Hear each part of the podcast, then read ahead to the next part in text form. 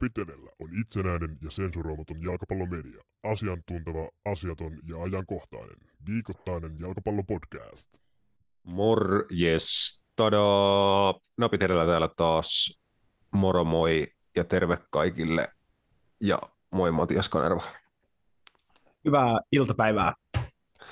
Mitäs meille kuuluu tälleen keskellä viikkoa? No ihan jees. Ihan jees, ei tässä. Että tota... Niin. Mä olin sanomassa parempaan päin, mä en tiedä kyllä yhtään, että mistä, mutta sanotaan vaikka, että parempaan päin. Joo, mä yh- yhdyn tähän, että ainakin toivon omalla kohdalla, että tuo voinnin puolesta parempaan päin voi äänestäkin kuulua, että vähän nuhasena on tämä viikko menty just tuossa mukavasti viime niin kuin viikonloppuna lähti tauti päälle ja vähän vielä tuolla hengityselimistössä jonkinnäköisiä hidasteita ja jotain soraa ja kuraa ja mitä kaikkea sieltä mahdollisesti lö- löytyy. Et eilen niillä oli joutu futisreenit skippaamaan ja tässä vielä, vielä vähän parantelee kohti täyttä kuntoa.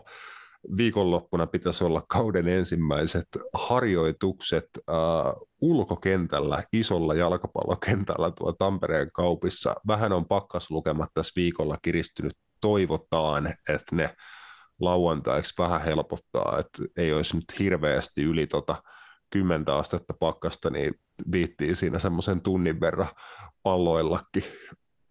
Joo, kyllä se tota, ei se kyllä tässä, tähän vuoden aika herkkuu kyllä tuo pihalo, mutta tota, niillä mennään mitä on. Jep, sitten on jo seuraavalla viikolla ensimmäinen harkkamatsi, mahdollisesti ehditään vielä toinenkin se ottaan ennen kuin sitten tosiaan 24. helmikuuta FC Helmijätkä Suomen kapissa isännöi tasauskierroksen ottelussa Janakkalan palloa. Siitä on oikein mahtava, valtava spek- spektaakkeli tulossa semmoisen kahden ja puolen viikon päästä. FC Helmijätkä jo tosi toimissa ensimmäistä kertaa tänä vuonna, niin odotettavaa riittää ja preseasonissa pitää laittaa vähän isompia kierroksia silmään tuon valmistautumisen osalta. Itse on ihan ok tyytyväinen ollut niin pallotatsi viimeisimpänä kertoina, kun vähän tuo hallissa käynyt potkiskelemassa, että niin vähän joutuu itteensä kehuun, mutta mä oon niin jopa ollut briljantissa syöttöformissa ajoittain, mutta mä luotan siihen, että se katoo kyllä heti, kun tullaan tuonne isolle kentälle. Niin en mä tiedä, mitä tuohon nyt sit voi oikein sanoa, että jotain vittuilla vaan ehkä. Niin, niin no joo, mutta eihän se välttämättä ihan paras tota, tilanne ole, jos se katoo siinä tosipelien tulleen sit, mutta... mutta se on re, tällä tasolla yleensä realismia, mutta jos siellä isolla kentällä, sit, jos saa jonkun tärkeän syötön sit onnistuu, niin mä voin ottaa muutama epäonnistuneen, että jos saa sit vaikka pari avainsyöttöä annettua tai jotain muuta, muuta hienoa, että jos olisin tuo penkin päässä, niin sitten mä varmaan laskisinkin näitä avainsyöttöjä meidän pelaajien osalta, mutta jos, jos on itse kentällä, niin sitten joku muu saa laskea. Joo, yeah, kyllä. Mutta joo, lähdetään jakson ja aiheiden pari. Aloitetaan suomalaisen jalkapallon uutisista ja siirtouutisiahan taas on luvassa. Suomalaisia siirtyy ulkomaille tässä talven aikaan. Äh, Veikkausliikapelaajista nyt parikin – viime kaudella, oliko peräti mo- molemmat Veikkausliigan tähdistökentällisessä ka- kauden päätteeksi. AC Oulussakin viime kaudella lainalla viihtynyt ku- kupsin Toni Nieminen siirtyy Diego Tomasin vanhaan seuraan Norjaan Odds BK riveihin. En tiedä saako sieltä sitten käyttöönsä Diego Tomasinkin asuttaman, asuttaman asunto asuntoauto kautta tämmöisen metsämökkikompleksin. Se oli vähän tämmöinen omalaatuinen asumus, missä Tomas sai viettää aikaa. Niin Toni Miettinen seuraava suomalainen, joka, joka siirtyy tosiaan sitten sinne, on ollut jo Tanskassa FC Nucellannin organisaatiossa, mutta palasi sieltä sitten Kuopion keltamusti elokuussa 2021, 21-vuotias uh, keskuspuolustaja Miettinen äh, Norjan pääsarjaa. Kyllä. Ähm, No siis tietenkin aina, aina hieno juttu mennä ulkomaille. Kupsille tietenkin harmittava ehkä tietyllä tavalla heidän kautta ajatella niin kuin harmittava menetys, mutta, mutta tota, kyllä nyt tällä suomalaisen täytyy aina, aina ajatella, varmaan aiemminkin toitottanut näitä samoja, samoja litanioita, mutta just, että kun ulkomaille mennään, niin se on aina kuitenkin positiivinen juttu ja, ja näin.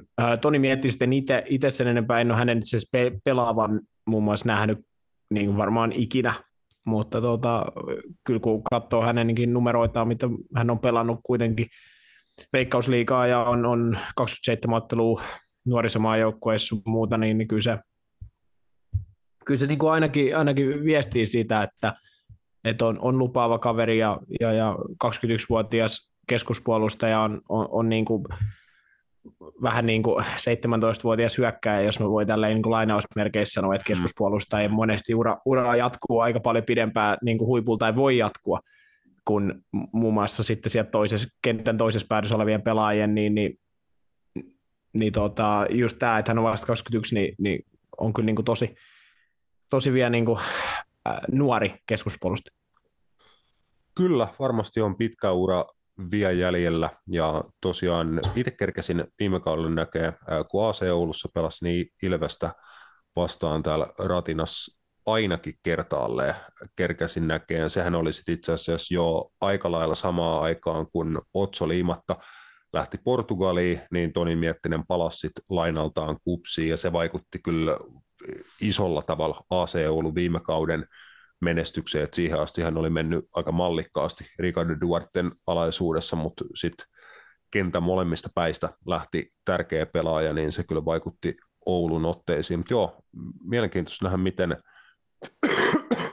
ura urkenee sitten Norjan pääsarjassa Toni Miettisellä. Ei ole ainoa tosiaan veikkausliikapelaaja, joka siirron saanut ulkomaan kentille. Viime kaudella Interissä pelannut Tommi Jyry jatkaa uraansa Romaniassa F- FC Petrolul Plojestin riveissä. Myöskin Kupsi ja HIFKta Interin lisäksi Suomessa edustanut Jyry Jyry tosiaan sit seuraava, joka jatkaa matkaansa ulkomaan maiden kentillä. Et Suomessa olisi ollut varmasti haluttu ja kysytty pelaaja, on Suomen mestari ja tosiaan ollut jo just näissä tähdistökentällisissä ollut muutama vuoden ajan erittäin vahva veikkausliigapelaaja. Et kolmelta veikkausliigaseuralta oli MTV kolmen tietojen mukaan tarjouspöydällä, mutta valitsi sitten lähteä Romanian kentille ja ei ole ensimmäinen suomalainen, joka tämän talven aikana vastaavan liikkeen tehnyt, että sinne hän on jo siirtynyt sitten Pyry Soiria ja ootas, oli vielä joku, joku muukin, ei suomalaispelaaja, mutta VPSn viime kauden maalitykki Peter Godley Michael myöskin Romanian pääsarjassa, eli nyt Jyry sitten kolmantena ensi kaudelle Romaniaan siirtyvänä veikkausliikapelaajana. Taisi olla, oliko Interin kapteeni viime kauden? Joo. Taisi olla. Joo, kyllä. Kyllä. No itsellä on Tommi, Tommi Jyry vastaan kokemusta pelaamista. on pelannut häntä vastaan pari kertaa silloin joskus nuorempaan kuin hoikos. Hoikossa silloin meidän ikäluokka ylivoimaisesti parhaassa joukkueessa pelasi. Niin, niin. Muista hänet jo silloin, ja on ollut kyllä niin kuin suht nopea mun mielestä urakehitys siitä, että, että klubin olla neljäs silloin, muistan kun HIFK meni, äh, joskus, olisiko 17, 2017, sitten siinä pari kautta ja kupsiin, ja sitten just oli Interis nyt, nyt tota kaksi kautta, ja oli just sen kapteeni, kapteeninauhan niin kuin saanut vielä viime kaudeksi käteen, niin kyllähän toi on niin kuin 24-vuotiaalle pelaajalle aika, aika niin kuin nopea urakehitys just siitä, että susta tulee niin kuin kapteeni. Niin, niin, se on aina hyvä merkki, ja, kyllä niin kuin, käsittääkseni Petro Lul Plöjesti on aika iso seura. Ää, muistan heidät ainakin siis eurokentiltäkin okei, siitä on kymmenen vuotta, kun muistan heidät Eurooppa-liigasta 2013-2014, mutta, mutta käsittääkseni kuitenkin semmoinen, semmoinen joukkue, että mikä pystyy noista sijoista mahdollisesti jopa haastaa Romanian pääsarjassa, niin, niin sinänsä ja hyvä, hyvä liike ja tietenkin kilpailu kovenee sun muuta, niin se on ihan hyvä, hyvä juttu niin kuin hänelle. Joo, Petrolul Plojesti tällä hetkellä Romanian pääsarjassa yhdeksäntenä, eli siellä ilmeisesti petrattavaa tämän kauden osalta ainakin riittää, mutta on, on jo mestaruuksia äh, Roman, Romanian pääsarjassa neljä kappaletta.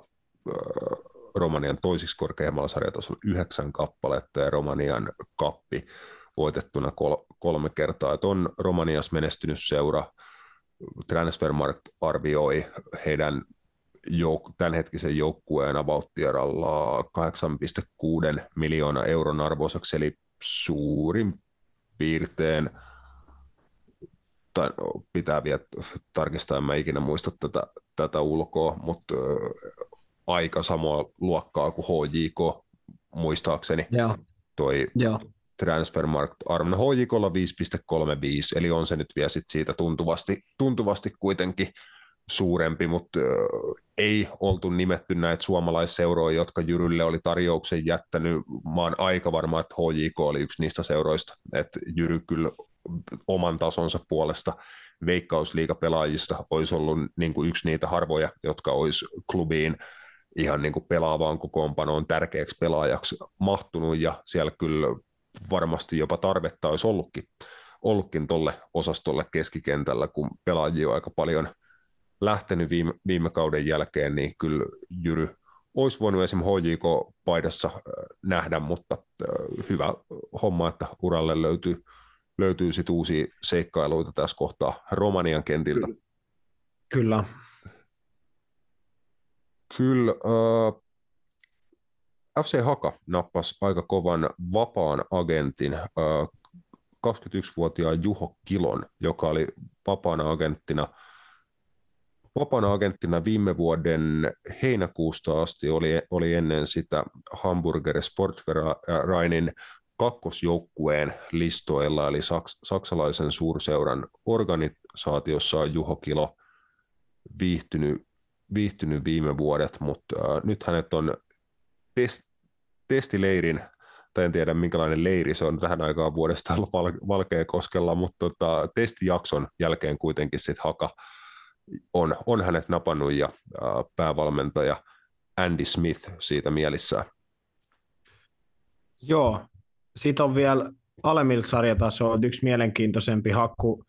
Toi, no tämä ei ole varsinaisesti vielä sopimus, mutta me munkin kanssa samassa lohkossa pelaneen PK35 treenipelissä ja treeneissä on nähty Filip Valensic. Joo. Et siinä on ihan, ihan tota, mielenkiintoinen ykkösliigaa mahdollisesti tämmöinen siirto. Et viime, viime reenipelissä, en muista ketä vastaa PK pelas, mutta oli nähty, nähty tota jo Valensic kokoonpanossa. Et siinä on kans ihan, mä en tiedä mitä hänelle kuuluu, mutta muistikuvat on varsin positiiviset hänen niin pelaamisen tasostaan Suomessa. Että. Joo, jotain siellä HJKssa ollessa niin kuin tapahtui, tapahtui, että se aika loppui sitten aika nopeasti kuitenkin hänen kohdaltaan. Mikä se oli sitten seuraava osoite? Eikö sen Kupsista vai Interis? Interis hän pelasi sen mun mielestä sen yhden tosi hyvän kauden, mikäli en ihan väärä se on.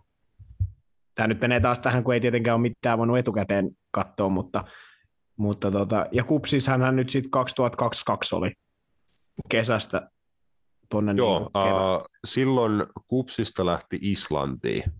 En edes yritä, yritä lausua tuon islantilaisen pääsarjaseuran nimeä se näyttää ihan liian vaikea, vaikealta tehtävältä, mutta vuoden mittainen sopimus oli, oli Islannissa, mutta nyt sitten hakee, hakee ilmeisesti uutta seuraa Filip Valensic. Joo, ja hänellä on siis kaksi tinttiä HJKssa vuodelta 2017 2018 kesään asti ja sitten 2021-2022.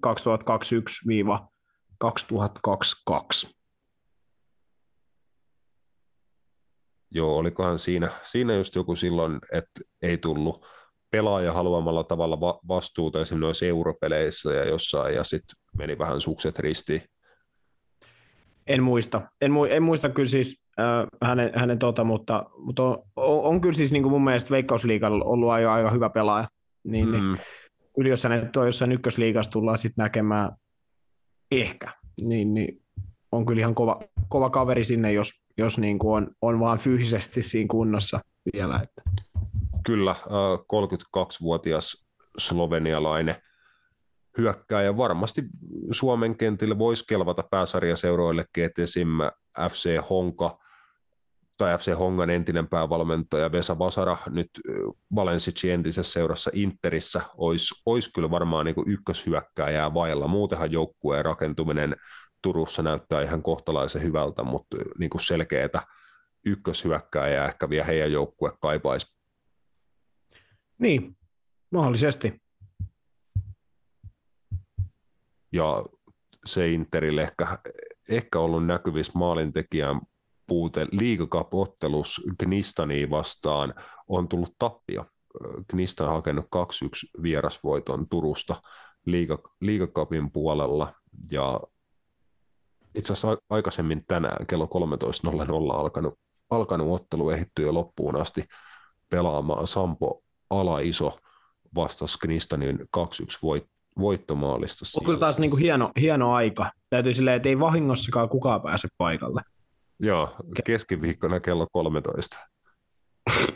niin kuin siis ihan uskomatonta. Joo, en mä... Huhhuh.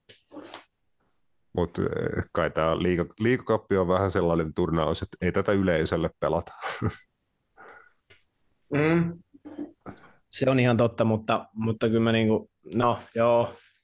On siellä yleisömääräksi hei merkattu sata, et en tiedä lasketaanko siellä niinku kaikki tapahtumassa paikalla olleet henkilöt, eli lasketaanko pelaajat ja valmentajat ja huoltajat ja kaikki niinku siihen, siihen lukemaan mukaan, mutta tasan sata on mer- merkattu. Jep. Ja jokseenkin mielenkiintoisesti Veikkausliigan sivuilla merkattu, että Inter on pelannut ottelussa 4-2-4 muodostelmalla. No niin, ihan mahdollista. Ehkä niitä ei sen takia haluta näyttää kellekään niin Jep, kun on kysytty, niin Vesa on vaan vastannut, että joo, 424. joo, niin, joo, en, en mä tiedä, mutta, mutta joo, vähän, vähän outoja kyllä kieltämättä noin alkamiseen. Joo, äh, viimeisimpänä suomalaisuutisena MTV Uutiset skuupas juurikin tänään se, semmoisen homman, että Diego Tomas, joka edelleen vapaana agenttina ja etsii uutta seuraa ensi kaudeksi, että hänellä olisi valinnanvarana sitten muun muassa Tommi Jyryn tavoin mahdollisesti ainakin HJK, että HJKlla olisi sopimustarjous jätetty Diego Tomasille, tai en tiedä mille pöydälle se on jätetty, että jos se on unohtunut Vesamäen yöpöydälle tai johonkin, niin sitten se voi olla huonompi, huonompi juttu, mutta äh, klubi olisi kuitenkin – omintakeisella ty- tyylillä esiintyvä ja pelaavan Tomasin perässä, ja oishan hän kieltämättä kyllä Veikkausliigan mestareille toppariosastolle kova vahvistus. Onkohan Suomessa tällä hetkellä yhtään pelaajaa, kelle hoiko ei ole jättänyt sopimustarjousta? Jep. Musta tuntuu ainakin, että ei, mutta en mä tiedä. No siis on, olisi jo tosi kova vahvistus ehdottomasti, että et en tiedä, sit, onko vieläkin hoikos Vesamäki sun muuta sitä mieltä, vaan Aki Riihilahtiksen sanoi, että he ei ole yhtään tuota tarjouskilpaa vieläkään hävinnyt, mutta sopimuksia on kyllä tarjoiltu aika vaikka anteliaasti vaikka kelle, mutta kukaan ei ole tullut ineen. Niin kyllä se nyt joku, en mä tiedä, ehkä ne ei luokittele sitä sitten tappioksi, mutta, mutta kyllä se nyt mun mielestä niin kuin aika, Joo, aika oli, näyttää, tämä oli, että Suomen sisällä ei ole niin kuin hävitty tarjouskilpailua, että niin kuin toiseen, Aa. toiseen suomalaisseuraan ei ole kukaan siirtynyt, ja en mä tiedä, onko sekään niin kuin ihan täysin totta, että eikö HJK esim. olisi ollut kiinnostunut vaikka Anton Popovicista, äh, mutta eihän, oh, eihän, uskon, eihän tällaisia uskon, tietenkään niin kuin julkisesti myönnetä. Niin, kyllä, mutta tota, olisi hyvä, hyvä vahvistus kyllä HJKlla. Ja, ja ei siinä, mutta katsotaan, miten tilanne kehittyy. Kyllä vain. Pidetään tähän kohtaan tauko. Mennään sitten, palataan vielä tuonne viikonlopun puolelle siellä. Muun muassa valioliikan puolelle isoja, isoja matseja purettavana ja joitain sitten muistakin, muistakin sarjoista. Muun muassa Ita- Italian pääsarjassa ää, jo tuttu, tuttu kärkijoukkue, mutta pureudutaan ehkä vähän tarkemmin tiettyihin pelillisiä yksityiskohtia ja muun muassa yhden pelaajan uude, uudelleen syntymiseen ja uudenlaiseen rooliin. Napit edellä on itsenäinen ja turkulainen jalkapallomedia. Aloitetaan valioliigasta toi menneen viikonlopun läpikäyminen ja mestaruustaistossa on nyt todellakin kolme joukkuetta mukana, koska Arsenal ei suostunut tippuun siitä taistosta ulos. Jos he olisi kotikentällään Liverpoolille hävinnyt, niin he olisi ollut jo kahdeksan pisteen päässä Merseysidein punaisista, mutta ei. Tällä voitolla he no, nousit kahden pisteen päähän Liverpoolista. He on tasapisteissä Manchester Cityn kanssa, jolla vielä ottelu tätä kaksikkoa vähemmän pelattuna, mutta siellä on valioliikassa todellisesti mestaruustaisto auki.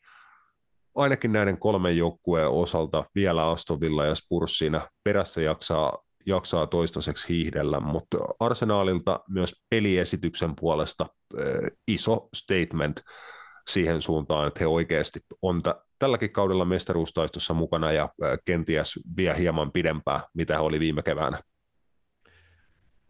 Joo, sitä on vaikea arvioida, että onko se pidempää kuin viime keväänä, mutta, mutta nyt ainakin toistaiseksi näyttää, näyttää ja hyvältä niin kuin heidän kannaltaan vielä sen suhteen, että he on tässä mukana. Se oli Arsenalilta iso esitys.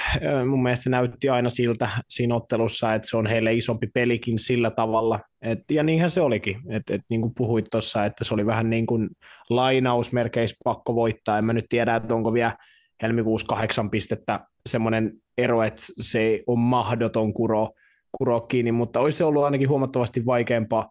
Um, mutta kyllä Arsenal mun mielestä siis,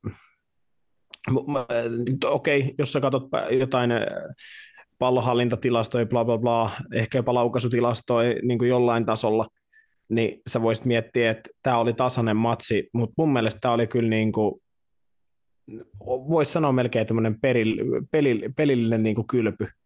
Kyllä niin kuin, jos katsotaan vaikka sitä, että oliko jopa, että Liverpool on jonkun 0,5 maali odottamaan Arsenal kolme ja puoli maalia, ja se on aika paljon niin kuin kyllä eroa tämän, niin kuin tämän kaliberin joukkueella mun mielestä niin kuin matsissa. Että, että, kyllä se mun mielestä, niin kuin, kyllä Arsenal, Arsenal, en mä voi sanoa, että koulutti Liverpoolia, koska ei, se ei olisi reilu, mutta, mutta ehkä niin se, että kyllä he, he, he niin kuin kyllä antoi Liverpoolille pelillisesti aika pahasti nokkaa.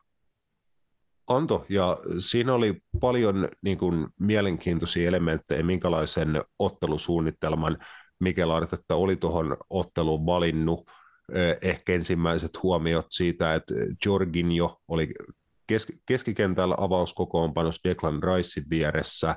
Se tarkoitti sitä, että Martin Odegaard pelasi ainakin pallottomassa vaiheessa enemmän Kai Havertzin kanssa ikään kuin, niin kuin kärkiparina, tai sitten voidaan tulla, tulla siihen, että Arsenalin muodostelma paperilla ainakin tietyissä vaiheissa oli 4-4-2, mutta eihän heillä oikeastaan ollut keskushyökkääjää, että Havertz ja Odegaard pelasi ikään kuin tupla kymppeinä, että heillä oli kahden keskushyökkääjän sijaan kaksi kymppipaikan pelaajaa, ja sitten taas heidän laitahyökkääjät Saka ja Martinelli niin kuin aggressiivisesti niitä tiloja, mitä jäi, jäi sinne selustaa ja linjojen väliin, ja näin se oli niin kuin hyvin toimiva tapa pelata Arsenaalilta, ja hehän antoi Liverpoolille hyvin paljon pallohallintaa tuossa ottelussa kokonaisuudessaan.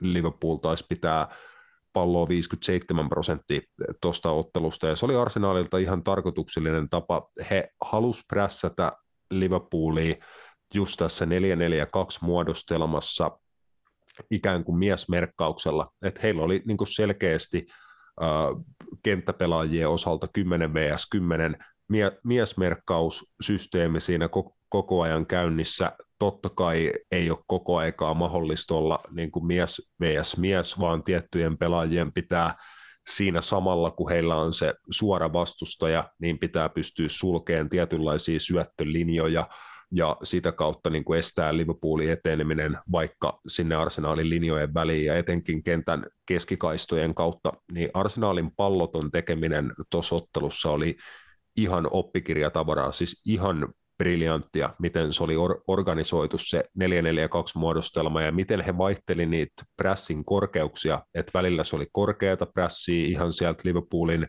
maalivahdilta ja toppareilta asti, aika usein se oli siinä puolikorkeassa blokissa, jos, jonka Liverpool sitten ratkas tai niin kuin ainakin pyrki vastaamaan siihen niin, että maalivahti Alison oli tosi paljon pelissä mukana ja tuli siihen Virgil van Dijk ja Ibrahima Konate alapuolelle siinä pelin rakentamisvaiheessa, jotta he sai edes yhden niin kuin vapaan pelaajan, jonka kautta palloa kierrättää. Liverpool yritti niin kuin vaikka ja mitä tuon ottelun aikana vastatakseen tuohon arsenaalin systeemiin tiettyinä hetkinä he löys jotain ratkaisuja, etenkin ottelun toisen jakson alussa Liverpoolilla oli semmoinen vaihe, että he olisi oikeasti voinut mennä vaikka johtoon ottelussa, mutta isossa kuvassa niin Liverpoolin hyvät hetket oli tosi vähässä ja se oli ihan täysin Mikel Artetta ja Arsenaali ansiota. Joo, ei puhu just tuosta niin kuin, tavallaan pallohallinnasta, niin jos katsotaan niin kuin pelaajakohtaisesti, niin viisi pelaajaa, niin kuin ketkä oli eniten pallossa, niin oli, oli uh, Virgil van Dijk, Ibrahim Konate, Alexis McAllister, sitten oli Declan Rice ja Alison Becker. Niin just se, niin kuin, että toi kertoo hyvin paljon siitä, että kuinka paljon toi niin kuin sanotaan alin timantti niin kuin pelasi käytännössä vaan kierrätti palloa alhaalla, just Van Dijk, Konate, Beck, Alison ja sitten McAllister. Niin, niin, mutta Arsenal teki se hyvin, ja sitten ehkä, ehkä niin voisi sanoa, että ei Liverpool ole tuossa vahvimmillaan, jos he joutuu pelaamaan näin hyvää joukkuetta vastaan pallohallinta jalkapalloa. Koska kyllähän se on niin kuin, mä oon ainakin sen nähnyt niin kuin isossa kuvassa aina, että jos Liverpool, äh, niin kuin millä Liverpool pärjää City, Arsenalia, tämmöisiä joukkoja vastaan on lähtökohtaisesti se, että he ei pidä palloa, vaan he pääsee just sitä, että he pääsee hyödyntämään sitä tilaa, sitä, että Trent Alexander-Arnold pystyy pelaamaan Salahille, kumppaneille sinne selustaa, Darwin Nunezille, he pääsee juokseen. Siinä kohtaa, jos he joutuu pelaa tavallaan sitä, että he joutuu niin löytää tavallaan semmoisesta staattisesta tilanteesta niitä ratkaisuja, niin mun mielestä Liverpool ei ole parhaimmillaan siinä varsinkaan nyt, kun Trent Alexander-Arnold ei selkeästi ollut vielä semmoisessa kuosissa, missä hän sitten parhaimmillaan on sun muuta, niin kyllä, kyllä niin kuin aika aseetonta, aseeton se pelaaminen. Just, että eipä tiedä, Darwinilla taisi olla jotain vammaa, sen takia hän ei avannut. Hän olisi ehkä voinut tuoda jotain, niin kuin, no hän tuli kentälle ja hän toi jotain, se, mutta, mutta niin kuin lähinnä, lähinnä tota, jotain siis kaoottisuutta sinne toppareille, pari rikettä ja jotain, mutta siis sille, silleen kuitenkin, että hän toi niin kuin jotain, mutta mun mielestä niin kuin muuten Liverpoolin hyökkäys niin kuin ehkä Luis Diasi lukuun ottamatta joittain, niin oli aika anonyymi niin kuin Cody Gagbo ja Diogo Jotan osalta. Että, et, ja sitten ehkä niin kuin just Gravenberg, Curtis Jones ei myöskään pystynyt olemaan sillä tasolla, millä olisi ehkä pitänyt. Niin kuin mun mielestä McAllister pelasi ihan hyvin, ja mun mielestä hänen niin kuin vahvuudet päästösottelussa monesti just se, siis se syöttötaito ja löytää sieltä välistä niitä tiloja sun Joo, muuta, niin mm. Toi oli Mutta sitten just to... Gravenberg ja Jones, niin ei, ei mun mielestä niin päässyt sille levelille, mitä olisi vaadittu, että he olisi pystynyt pärjäämään Odegaardia, Jorginho, Declan Ricea sun muuta vastaan siinä keskialueella. Ei todellakaan, ja Alexis McAllisterikin mun mielestä oli vaikea peli, hän oli tosi niin kuin vaikeassa paikassa, mutta hän mun mielestä suoriutui siitä hyvin, ja vaikka Sofascore arvosanoilla, niin hän on Liverpoolin parhaiten suoriutunut pelaaja pelaaja tuosta ottelusta, että selvitti kyllä paljon vaikeita tilanteita, voitti niitä kaksinkamppailuja siellä tiukoissa tilanteissa, piti palloa omilla ja uh, puhuit, että Darwin Nunes olisi voinut tuoda jotain lisää, jos hän olisi pystynyt avauskokoonpanossa pelaa tai jos hänet olisi sinne valittu, ei ihan selkeää, että miten se meni, että oli Chelsea-pelin jälkeen jo kovasti turvonnut. Nilkka, oli tämmöinen suojamono, mono lyöty jalkaa, ei ollut kuitenkaan mitään murtumia tai, tai muuta, mutta oli ottanut osumaa, osumaa niin huilas sitten ton matsi alusta. Cody Gakpol oli ekalla jaksolla pari sellaista tilannetta, joissa just Darwin Nunes olisi voinut suoriutua vähän paremmin. Et yksi niitä harvoja hetkiä, kun Liverpool purki Arsenalin pressin ja Alexis McAllister sai niinku sen ekan pressilinjan takana pään ylös ja tyhjää tilaa pelasi hyvän seinä Ibrahima Konatenkaa, niin saman tien niin kuin luotipallo maata pitkin linjojen läpi Cody Gakpolle, joka sai pallo haltuun, lähti kuljettaan kohti boksia, ei nyt ollut mitenkään yksin läpi tai muuta, mutta pääsi kuitenkin juokseen pallonkaa kohti maaliin ja parin kosketuksen jälkeen suht niin kuin aikainen laukaus haki taka-alan nurkkaa, niin Darwin Nuneshan näytti näitä Chelsea-ottelussa useampia, että kun sai pallon juoksuun, niin hän oli tosi ennakkoluulton siinä, että heti kun saa sen yhden hyvän kosketuksen, niin saman tien pum, vaikka olisi vähän pidempi matka maaliin, niin olisi voinut omalla nopeudella ja laukauksella ehkä sen tilanteen hoitaa vähän Gakpoa paremmin. Sitten oli tilanne, missä Trent Alexander-Arnold yksi kanssa hänen ihan ainoita hyviä tekoja koko oikeastaan matsissa, mutta tosi mainio keskitys sieltä oikealta kaistalta maali eteen. Kakpo ei ihan ehtinyt siihen ensimmäisenä, oliko ennen Gabrielia vai kuka siinä tilanne, tilannetta puolusti, mutta Darwin Nunes olisi voinut ehkä ehtiä siihen palloon omalla fyysisyydellään ja aggressiivisuudellaan ensimmäisenä. Ja sitten just toisen jakson alkuun Curtis Jonesilla oli hyvä paikka, sisäänpäin kertava laukaus kohti takakulmaa. Luis Diaz, niin kuin sanoit, niin teki siinä hyviä suorituksia. Oli yksi tilanne, missä hän juosi niin kuin koko saatana vasemman laidan, varmaan 50-60 metriä juoksi pallo jalassa. Sitten tuli arsenaalin boksiin, leikkasi sisään ja Ben White blokkasi hänen laukauksen, mutta äh, ehkä oli juossut sen verran kauan, että ei niin kuin ehtinyt tai jaksanut nostaa päätä enää ylös. Diego Jota olisi ollut takaviistossa tosi hyvin vapaana, jos äh, Luis Diaz olisi pystynyt syöttämään siitä tilanteesta takaviistoa. Et Liverpoolilla just se Luis Diazin taistelumaalin jälkeen eka jakson loppuun, niin he, heillä oli toisen jakson alussa semmoinen hetki, niin kuin oli FA Cup-pelissäkin äh, samalla kentällä arsenaaliin vastaan, huonon ekan jakson jälkeen he pysty kääntämään pelin tokalla jaksolla, niin siinä mun mielestä oli hetki, kun Liverpoolilla oli siihen mahdollisuus, mutta äh, sitä aika epätyypillistä, että he peti ihan itse maton jalkojensa alta ja sen teki vielä joukkueen kokeneimmat, kalleimmat ja kenties parhaat pelaajat, Virgil van Dijk ja maalivahti Alison, niin Liverpool meinas päästä peliin takaisin mukaan ihan todenkin teolla, mutta sitten tapahtui mitä tapahtui. Joo, Mikel Arteetta tuosta mun mielestä ottelun jälkeen mainitsikin just tuosta, että he tiesivät, että, että Liverpool sai sen maalin siihen niin kuin puolen loppuun, niin he tiesivät, että he tulee niin kuin parantaa siihen niin kuin tokan puolen alkuun, että se pitää niin kuin ottaa huomioon myös siinä niin kuin heidän pelaamisessaan, että ei voi niin kuin käytti tätä termiä we cannot feel sorry for ourselves, vaan niin kuin pitää niin kuin jatkaa sillä samalla mentaliteetilla, koska se, ja niinhän siinä kävi, niin kuin sanoit, Liverpool tuli paremmin siihen tokalle jaksolle, sitten Arsenal pääsi taas enemmän, enemmän ehkä pelin päälle, ja, ja no joo, se, se toka maali nyt, miten mä sen nyt näen, siis silleen, niin kyllä mun mielestä se oli maalivahin maali. Mun mielestä Virgin van Dijk ei tehnyt siinä mitään no okei, ehkä jotain, mutta hyvin vähän väärin. Mä näen sen niin, että se on, jos Alison Becker olisi pysynyt siellä viivalla, niin siitä ei olisi tullut maaliin, koska se pallo olisi tippunut yksi vastaan yksi tilanteeseen Martinelli, Van Dijk, ja mä oon melko varma, että Van Dijk olisi vähintään blokannut sen laukauksen tai jotain, tai hidastanut sen verran, että Martinelli ei olisi päässyt siitä, mutta Alison otti riski, ja mun mielestä jos otat veskana ton riskin, että sä lähdet tolleen palloon, sun on pakko voittaa se, tai se on sun maali. Mun mielestä, että sä voi niinku, tiiäks, sä pysyt viivalla, tai sä tuut vasta, sä voitat sen pallo, tai sitten se on sun maali. Ja mun mielestä se oli Alison Beckeri. Se, jotkut nyt sanoivat, että se to, kolmas maali oli Alison Beckerin maali, mun mielestä toi toinen oli sata kertaa enemmän.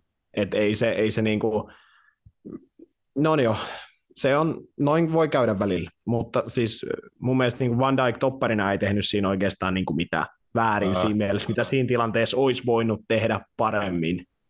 Si- ei olisi pitänyt antaa sen pallon pompata. Puske vittu. Sen olisi pitänyt ehkä puskea se vaan vittu. Niin, ennen, no joo, ennen se on totta. antoi pallon pompata. Että niin, niinhän niin kuin itse ainakin pelin jälkeen sanoi, että totta kai nyt kapteenin vähän ehkä tuossa tilanteessa pitääkin ottaa vastuu tuollaisesta tilanteesta, mutta sanoi, että hänen olisi pitänyt vaan niin purkaa, purkaa se tilanne, että ei antaa pallon pompata, mutta sitten jo tapahtui sen jälkeen kyllä, se olisi vieläkin ollut vältettävissä se, että ei Gabriel Martinelli ollut pääsemässä siihen niin kuin ekana, että Van Dijk olisi ehtinyt suojaan sen tilanteen ja vaikka pallo olisi tullut Martinellille, niin hän olisi ollut ihan napit vastakkain Van Dijkin kanssa.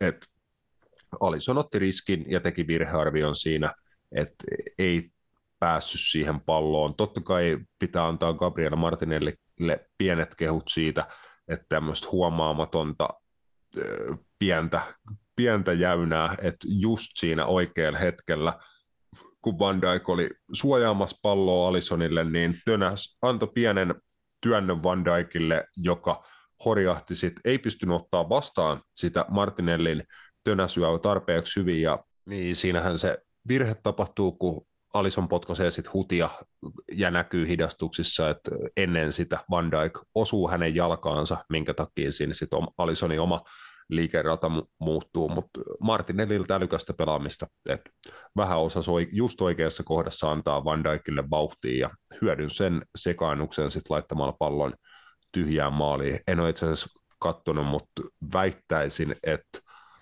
Sakan ja Martinellin maalit oli aika korkean maali odottaman maaleja, koska molemmissa oli tyhjä verkko edessä. Jep. Niin se varmaan os, osittain selittää tuota Arsenaalin muuten aika korkeata maali odottamaa. Jep. Toki sitten siinä ekas maalissakin se oli se tilanne, mikä olisi voinut jo päättyä maaliin tai kahden läpi jo.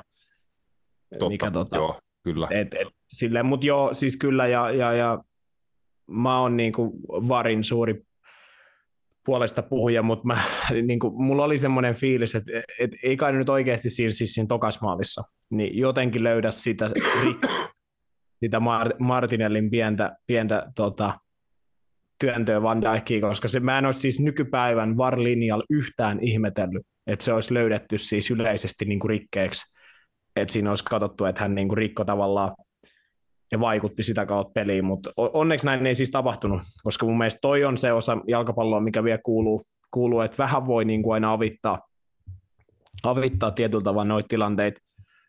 Ähm, mutta joo, kolmas maali, Leandro Trossard sen teki lisäajalla.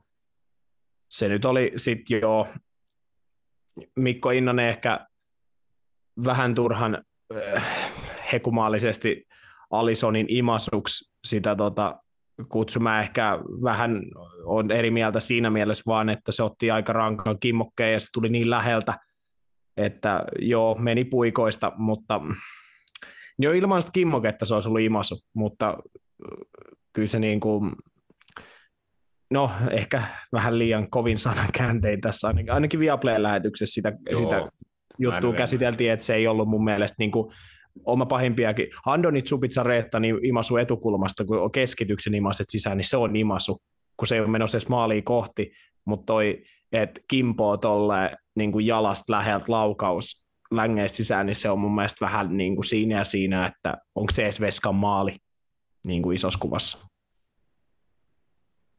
Joo, se Van Dijkin jalasta tullut kimmoke oli varmaan aika ratkaiseva osa siitä, ja mä nyt jäävään itteni kommentoimasta sen sel- selostusta niin kuin mitenkään sen enempää.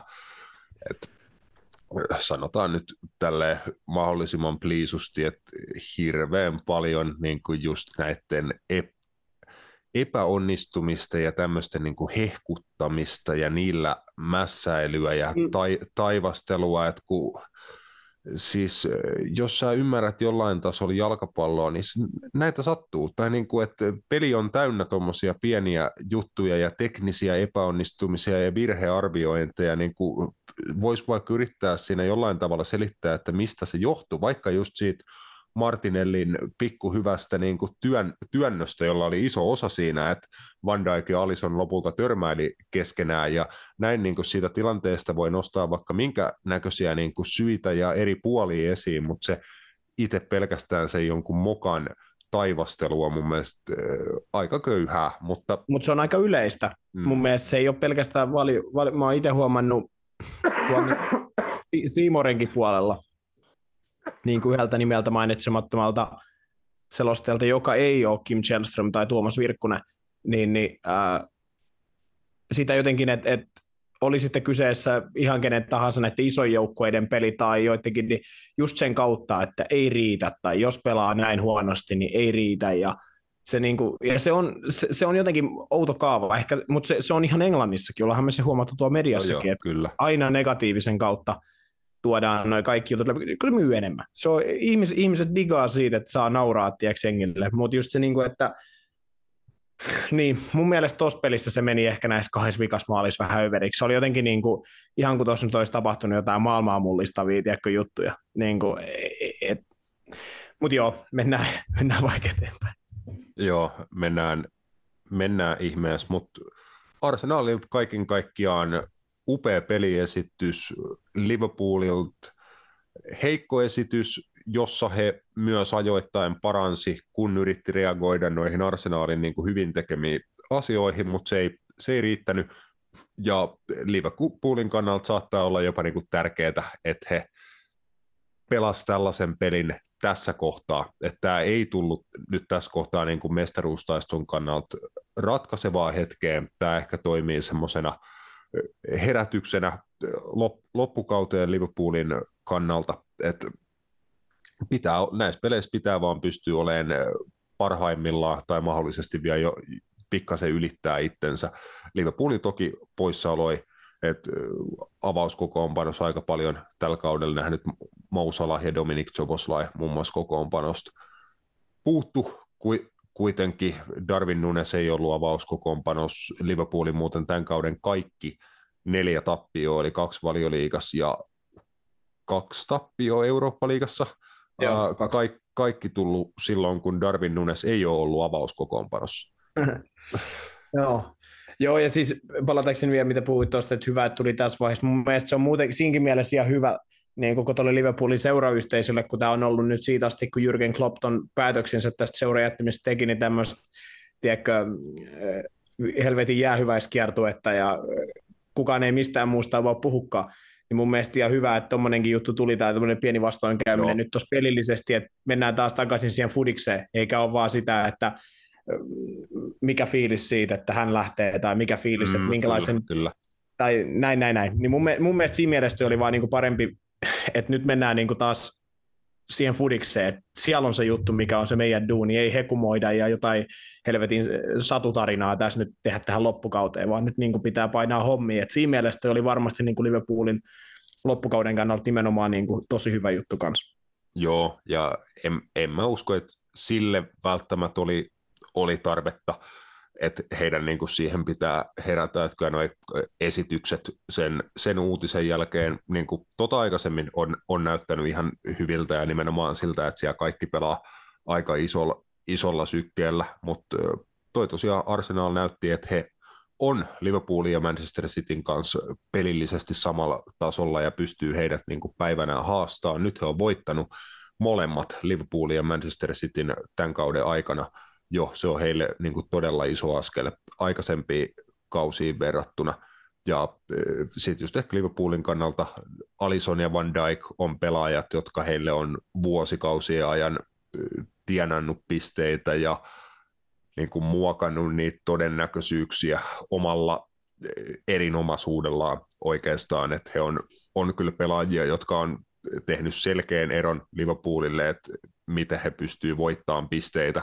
Välillä vähän heikompien esitysten kautta, kun siellä toppari- ja maalivahtiosastolla on niin kuin aika lailla alansa parhaita kavereita, niin heille ehkä yksi tuommoinen epäonnistuminen sa- sallitaan, ja he varmasti jo, toi joukkueen johtavina, kokeneimpina pelaajina ottaa sen sen verran vakavasti, että niitä tuskin loppukaudella niin kuin hirvittävästi enää heidän toimestaan sit nähdään, mutta joo, tuolta ehkä vielä tartun ihan, ihan lyhyesti, mitä jollekin Liverpool-pelaajille sitten rukkasia, että Trent Alexander-Arnold oli äärimmäisen heikko avauskokoonpanoon palattuaan.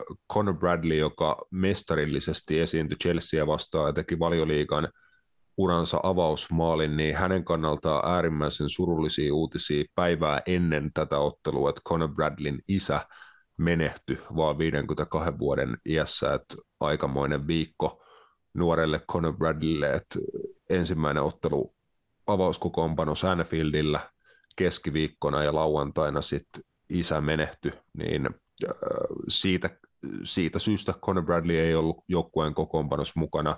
Voi hyvin olla, että muutenkin olisi ollut vaihtopenkin puolelle ja Trent olisi sen oman paikkansa ottanut, mutta Trent otettiin vaihtoon jo tunnin kohdalla tuossa ottelussa ja äh, tosiaan ei hirvittävän paljon hänelle ominaisia hyvi, hyviä suorituksia ollut kyllä ennen, ennen sitä Skauserin toi, toimesta nähty, että lop, loppumatsin sitten Andy Robertson ja Joe Gomez laitapakkien tontille. Ja muutenkin äh, Trent pelasi niin kuin sivurajaan liimattuna oikeana laitapakkina, mitä ei ole aikakausia häneltä nähty, niin roolikin oli vähän erilainen, esitys heikko, ja on kyllä myös Liverpoolin varakapteenilla on petrattavaa seuraavissa matseissa.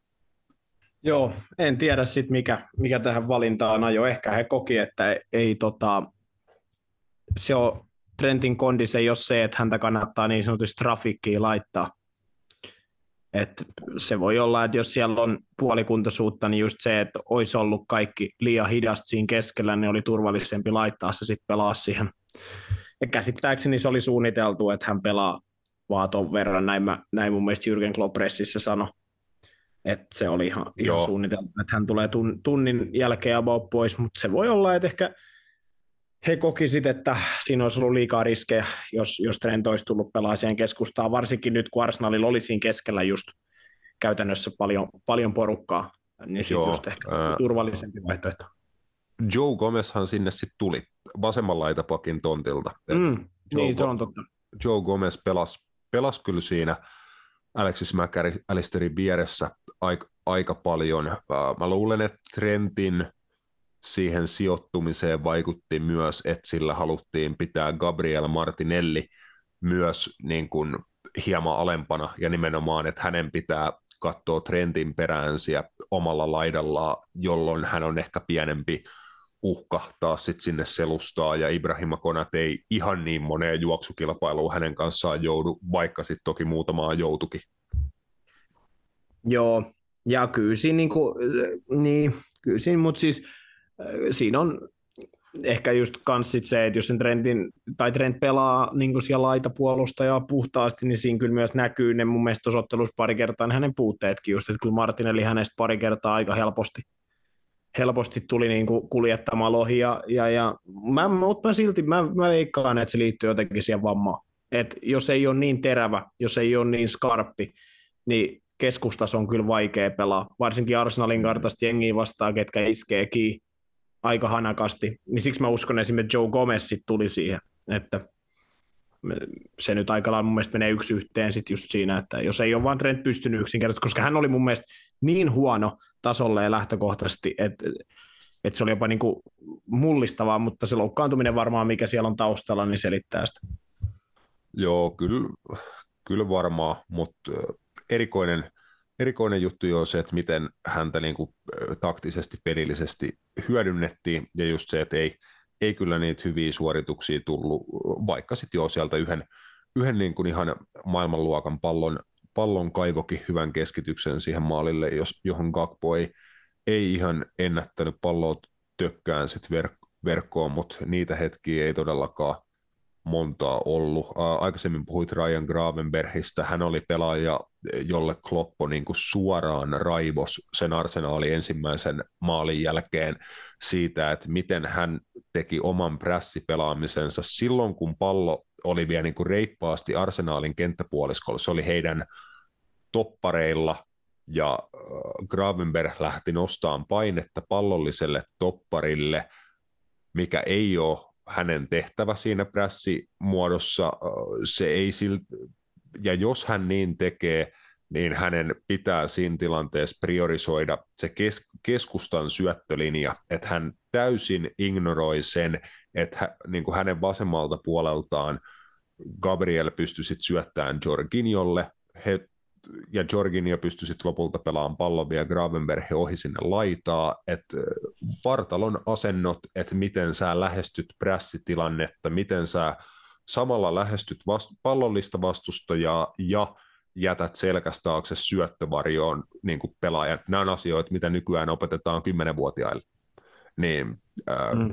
Ryan Gravenberg teki tollaisia asioita siinä tilanteessa todella heikosti, ja Kloppo niin kuin maalin jälkeen – niin kuin miltei repi verkkarinsa siellä kentän laidalla ja huusi ilmeisesti niin kuin suoraan Gravenbergille.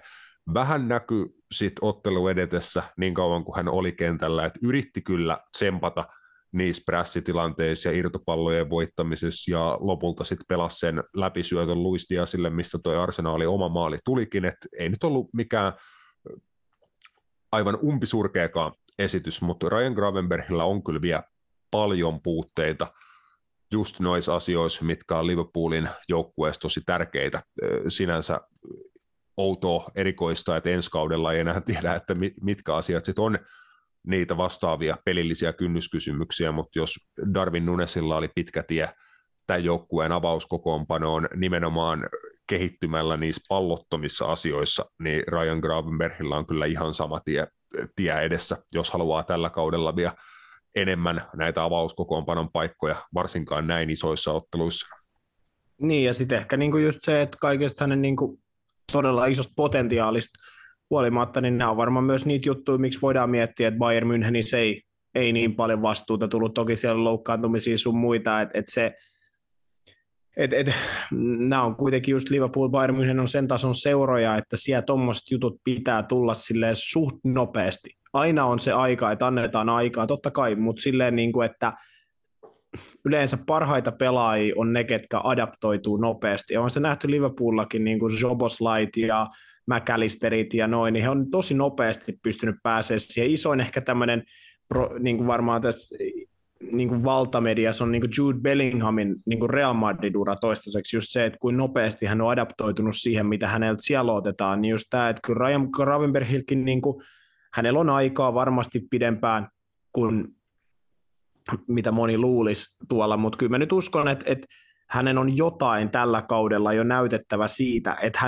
hänestä on niin kuin sellaiseksi pelaajaksi, koska tuossa Liverpoolin keskentällä on kuitenkin pelaajia, kuten Curtis Jones, siellä on Harvey Elliott, siellä on no nämä edellä mainitut kaksi pelaajaa, jos Liverpool ensi kesänä haluaa uuden valmentajan jne alaisuudessa sitten jonkun pelaajan siihen ns. nykyisellä McAllisterin paikalle hommata, niin kyllä Ryan Gravenbergillä voi äkkiä olla se tilanne, että ei siellä ole niin kuin sijaa majatalossa isossa kuvassa, niin, niin just, että noita asioita on pakko pystyä, koska se vaatimustaso on just se tuolla, että näissä peleissä pitää onnistua. Että se, että pelataan Norwichia vastaan kapissa, niin se pitäisi olla ihan aamupalaa isossa kuvassa, mutta nämä on ne pelit, missä niin kuin otetaan ne, että kenestä on pelaa niin kuin tolla levelillä, kun se standardi on niin korkea. Niin kyllä Ryan Gravenbergillä on, hänellä on potentiaalia siihen, mutta hänellä on kyllä matkaa. Jep vielä siihen, että hänestä voi tulla Liverpoolin keskentälle oikeasti niin kuin hyödyllinen pelaaja isossa kuvassa. Joo, onhan niitä just parempiakin esityksiä on, on ollut, mutta ne on enimmäkseen just tullut tuo kappeleissä, missä on noita avauskokompano paikkoja saanut li, liigakapin, FA Cupin ja Eurooppa-liigan puolella, että vielä, vielä ei ole niin kuin liigapeleissä ainakaan mun muistaakseni semmoista niin kuin suuren suurta es, esitystä häneltä vielä päästy päästy näkemään, mutta varmasti semmoinenkin voi vielä tämän kauden aikana olla tulossa. Ja noi asiat, missä hänen pitää kehittyä, niin ne on pääsääntöisesti kiinni asenteesta ja siitä, että miten sä otat sisään tai sisäistät tietoa, mitä valmentajat sulle antaa ja miten sä osaat sitä tietoa no. käyttää siellä pelissä ja miten sä osaat siihen päälle sitten vielä antaa sun omien kykyjen puhua. Et jos Alexis McAllister ja Dominic Joboslai on ottanut nopeasti omat paikkansa Liverpoolin kokoonpanossa, niin ei se johdu siitä, että he olisivat jotenkin hirveästi taitavampia jalkapalloilijoita kuin Ryan Gravenberg, niin kuin näen, että hän on taitotasoltaan ja just siltä potentiaaliltaan ihan, ihan yhtä huippuluokan keskikenttäpelaaja, mutta just pitää oppia, oppia asioita, että miten se joukkue toimii ja mitä häneltä siellä siellä vaaditaan, mutta joo, hänellä ja Curtis Jonesilla todella, todella vaikea peli, ja just siinä osa-alueella, missä olisi homman pitänyt mennä nappiin, niin ei sitten, mutta mennään eteenpäin mestaruustaistossa. Manchester City sitten maanantai-iltana nousi siihen äh, takaisin kuskin paikalle, voidaan kai, kai niin miltei jo tässä kohtaa sanoa, ja se tuli Phil Fodenin hattutempulla. Äh, ei ole Fodenkaan varmaan hattu, en tiedä oliko ura eka, eka hattutemppu. On tehnyt. Viime kaudella Unitedin vastaan teki. Kova, kova että säästää isoihin, isoihin paikkoihin hattutemput. Fodenin hattutempulla City sarja kakkoseksi. Ää, nyt oli De Bruyne ja Holland samaaikaisesti jo kentällä ja huolimatta siitä, että Brentford oli ensimmäisen jakson jälkeen 1-1 tasatilanteessa suoraan maalipotkusta, Mark Fleckenin maalipotkusta syntyneellä maalilla, niin City oli äärimmäisen suvereeni Brentfordin vieraana ja lopulta ihan vähintäänkin ansaittu 3-1 scoreline. Joo, ää, toki Brentfordilla myös aika paljon poissaoloja, varsinkin sellaisista profiileista, ketkä olisi voinut just Man City haavoittaa, vaikka Brian Bomo niin kuin muun muassa. Mutta siis mun mielestä jopa poikkeuksellisen suvereeni, siis niin kuin Brentfordin kotipeliksi. Et Cityllä on ollut myös, he, hä- he hävisi Brentfordille viime kaudella kaksi kertaa ää, sun muuta. Et, ää, et siinä on, siinäkin on joku semmoinen ottelupari, että et se ei aina, aina tota Citylle ole ollut helppo paikka, mutta joo, 25-9 laukaus, laukaukset, 15 laukausta maaliin kohti, josta Flecken torjui 12. Kyllähän toi niin kuin, en mä nyt jaksa ehkä tässä enempää rupea siitä määrittelemään, että kuka nyt on parempi kuin kuka, mutta kyllä mä sitä City niin kuin se, niin kuin Jürgen, Klopp sanoi vähän siinä, mä muista milloin hän sanoi, että kun Kevin De Bruyne tulee takaisin, niin koko valioliiga alkaa tärisee. Niin kyllä tuossa on vähän semmoinen impacti ollut, että Kevin De Bruynen esitykset, onko joka peli tehnyt maalin tai maalisyötä sen jälkeen, kun tullut takaisin. Niin kyllä toi on, toi on, se, toi on sen tason tekemistä kyllä, että niin kuin voidaan puhua, no mun mielestä valioliikan parhaasta jalkapalloilijasta Kevin De Bruynen kohdalla, niin, niin just se, että, että miten hän sitten pystyy vielä ton joukkueen tason nostaa ihan eri levelille. Ja nimenomaan niissä paikoissa, kun pitää, niin hän on yleensä aina siellä. Niin, niin kyllä, kyllä toi on, to, toi on niin kuin kyllä Manchester City, Citylle niin, kuin niin, tärkeä, niin tärkeä, että hän on niin kuin jopa mun mielestä tärkeämpi kuin Erling Haaland isossa kuvassa. Et, et, Mutta joo, onhan toi niin kuin Manchester City mun mielestä isossa kuvassa kuitenkin niin kuin se edelleen team to beat, ja miksei oli se triplamestari sun muuta, mikä varmasti mm. vaikutti heidän syksyyn. Se, että heillä meni viime kausi niin pitkään, ja kaikki, mä veikkaan, että se preseason ja kaikki ei ollut henkisesti kaikista helpoimpia tuollaisen kauden jälkeen lähteä taas painaa, tiedätkö, hommi sun muuta, niin mä veikkaan, että nyt he on taas niin kuin siinä pisteessä vähän niin kuin Ellisin kausinakin, että nyt on niin kuin let's get down to business. Joo, siltä se vähän näyttää, mutta sitä bisnestä on Cityllä kyllä todella paljon sitten vielä jäljellä, että heillä noita otteluita kyllä piisaa ja isoja otteluita, kun puhutaan seuraavasta about kahdesta kuukaudesta mennään tonne huhtikuun puolelle, niin silloin alkaa sitten se loppusuora jo niin kuin kutakuinkin hämöttää ja tiedetään, missä kohtaa ollaan siinä vaiheessa, että Cityllä mestarien liigapuolella FC Kööpenhamina nyt tuskin hurjaa haastetta heille pystyy antaa, vaikka sitäkään nyt näin etukäteen ei tietenkään ikinä kannata aliarvioida myöskään. Siinähän on hirveän pitkä väli sitten ensimmäisen ja toisen osaottelun välissä, että siihen mahtuu paljon otteluittua valioliikakentillä, että jos City vaan selviää sinne asti tässä tilanteessa, että heillä ei ole loukkaantumisia ja itseluottamus vaan kasvaa matsista matsiin, niin voi olla, että heitä on kyllä todella vaikea pysäyttää.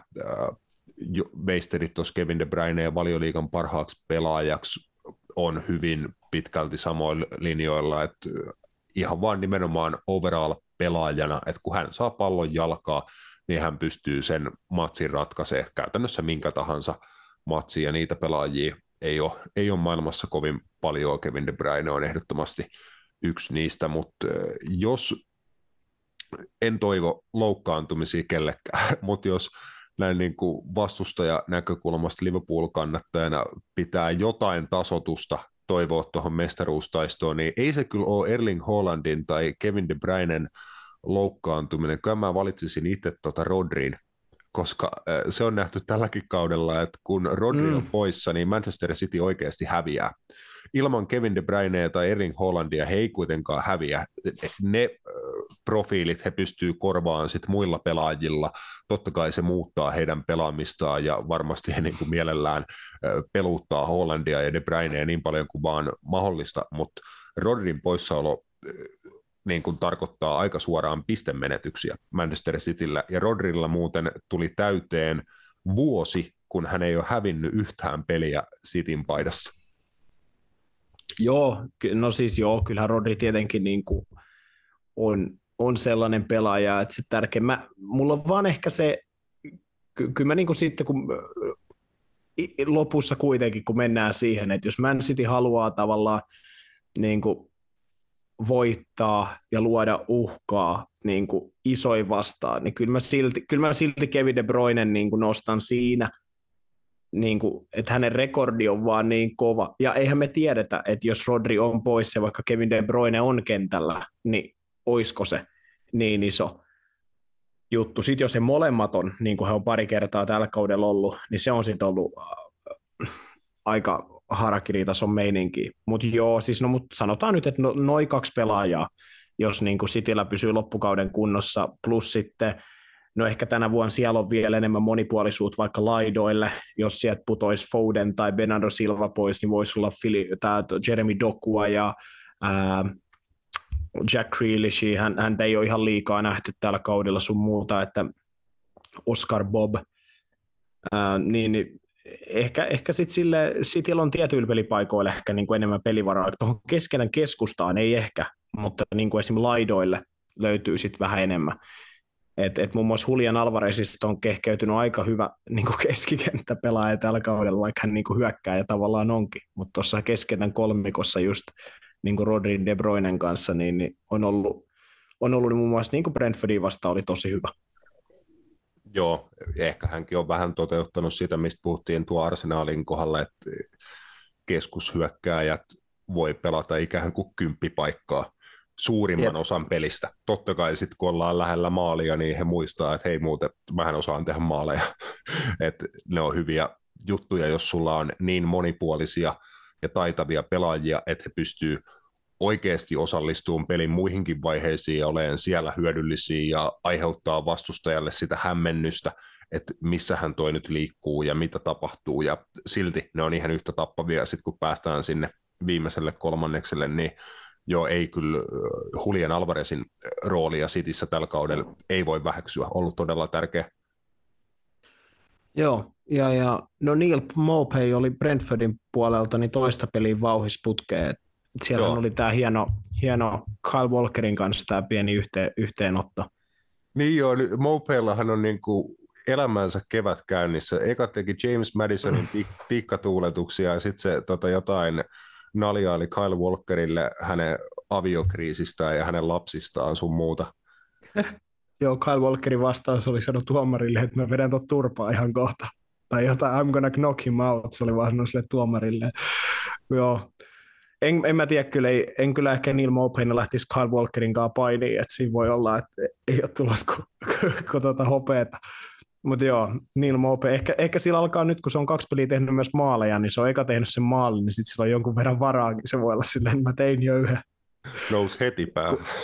Jep, jep, jep, mutta kun ennen ei ole osunut tiedätkö, yhtään mihinkään yleensä, niin ei ole voinut sanoa mitään, mutta hän on siis, kyllä varmaan jos etsisi, Neil Mope, hän on historiaan varmaan ihan kaikkein, niin kuin Emi Martinezin kanssa oli tällä kaudella aikaisemmin tämä heidän hieno, hieno show, Emi Martinezkin tunnetaan tällaisena niin kuin vä- vähintään äh, kaoottisena henkilönä välillä hänen toimiensa kanssa, niin se oli kyllä myös hieno kädenvääntö, minkä hän teki silloin joskus joulukuussa, mutta joo, niin Mopekin on alkanut nyt, tämä on niin outoa, että niin Mope on alkanut tekemään maaleja, siis se on mun mielestä ihan hämmästyttävää, että jos mä muistan hänet sieltä Brightonista, kun hän ei niin kuin ikinä tehnyt maaleja, mutta hän pelasi muuten ihan hyvin. Mut joo, niin joo, tota... Kyllä se viekin alisuorittaa oman maali odottamansa. Että... No se on ihan varma, mutta nyt se sentään tekee, niin kuin, on se tehnyt hei viisi Juu, Yhdeksän ihan, matsia tällä kaudella. Joo, ihan hyvin, että joka 211 minuuttia on syntynyt maali valioliigassa, kun on ollut kentällä, että se on siis ihan hyvää tavaraa. Että maali odottamaa on kuitenkin kertynyt jo about kuuden maali edestä ja niitä on viisi. Ja viisi, hei, viisi ottelua putkeen tehnyt maali. Oho, no juu. Niin kuin kap, kapissa ja kolme, kaksi peliä kapissa ja kolme peliä valioliikas putkeen, jokaisessa yksi maali. Et kaikki on tullut nyt viimeiseen viiteen peliin. Joo, Neil Mopain elämän kevät, kevät tosiaan käynnissä. Mutta joo, City sillä 3-1 vierasvoitolla paranteli asemia mestaruustaistossa ja nyt toden teolla se mestaruustaisto valioliigassa sitten lähtee käyntiin. Käydään niitä vielä tarkemmin jossain myöhemmässä vaiheessa läpi. Niitähän, siitähän riittää koko kevään ajan meilläkin jauhamista. lyhyesti Manchesterin toiselta puolelta, eli punaiselta puolelta. Vihdoin on jotain positiivista meilläkin siitä poppoosta juteltavaa. Kaksi peräkkäistä voittoa Manchester Unitedille. Ensimmäinen ei tullut helpolla.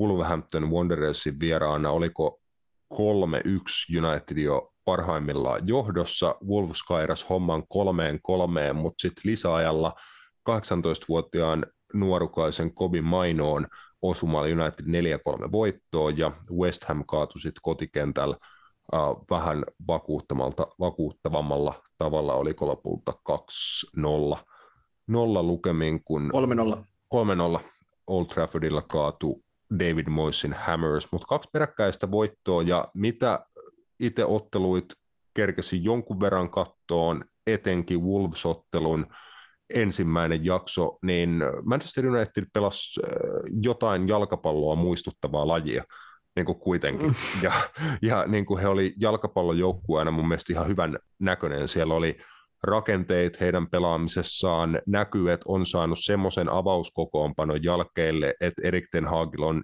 jonkunnäköistä itseluottamusta niin kuin pyytää heitä pelaamaan jalkapalloa, niin kuin rakentaa peliä alhaalta asti lyhyillä syötöillä.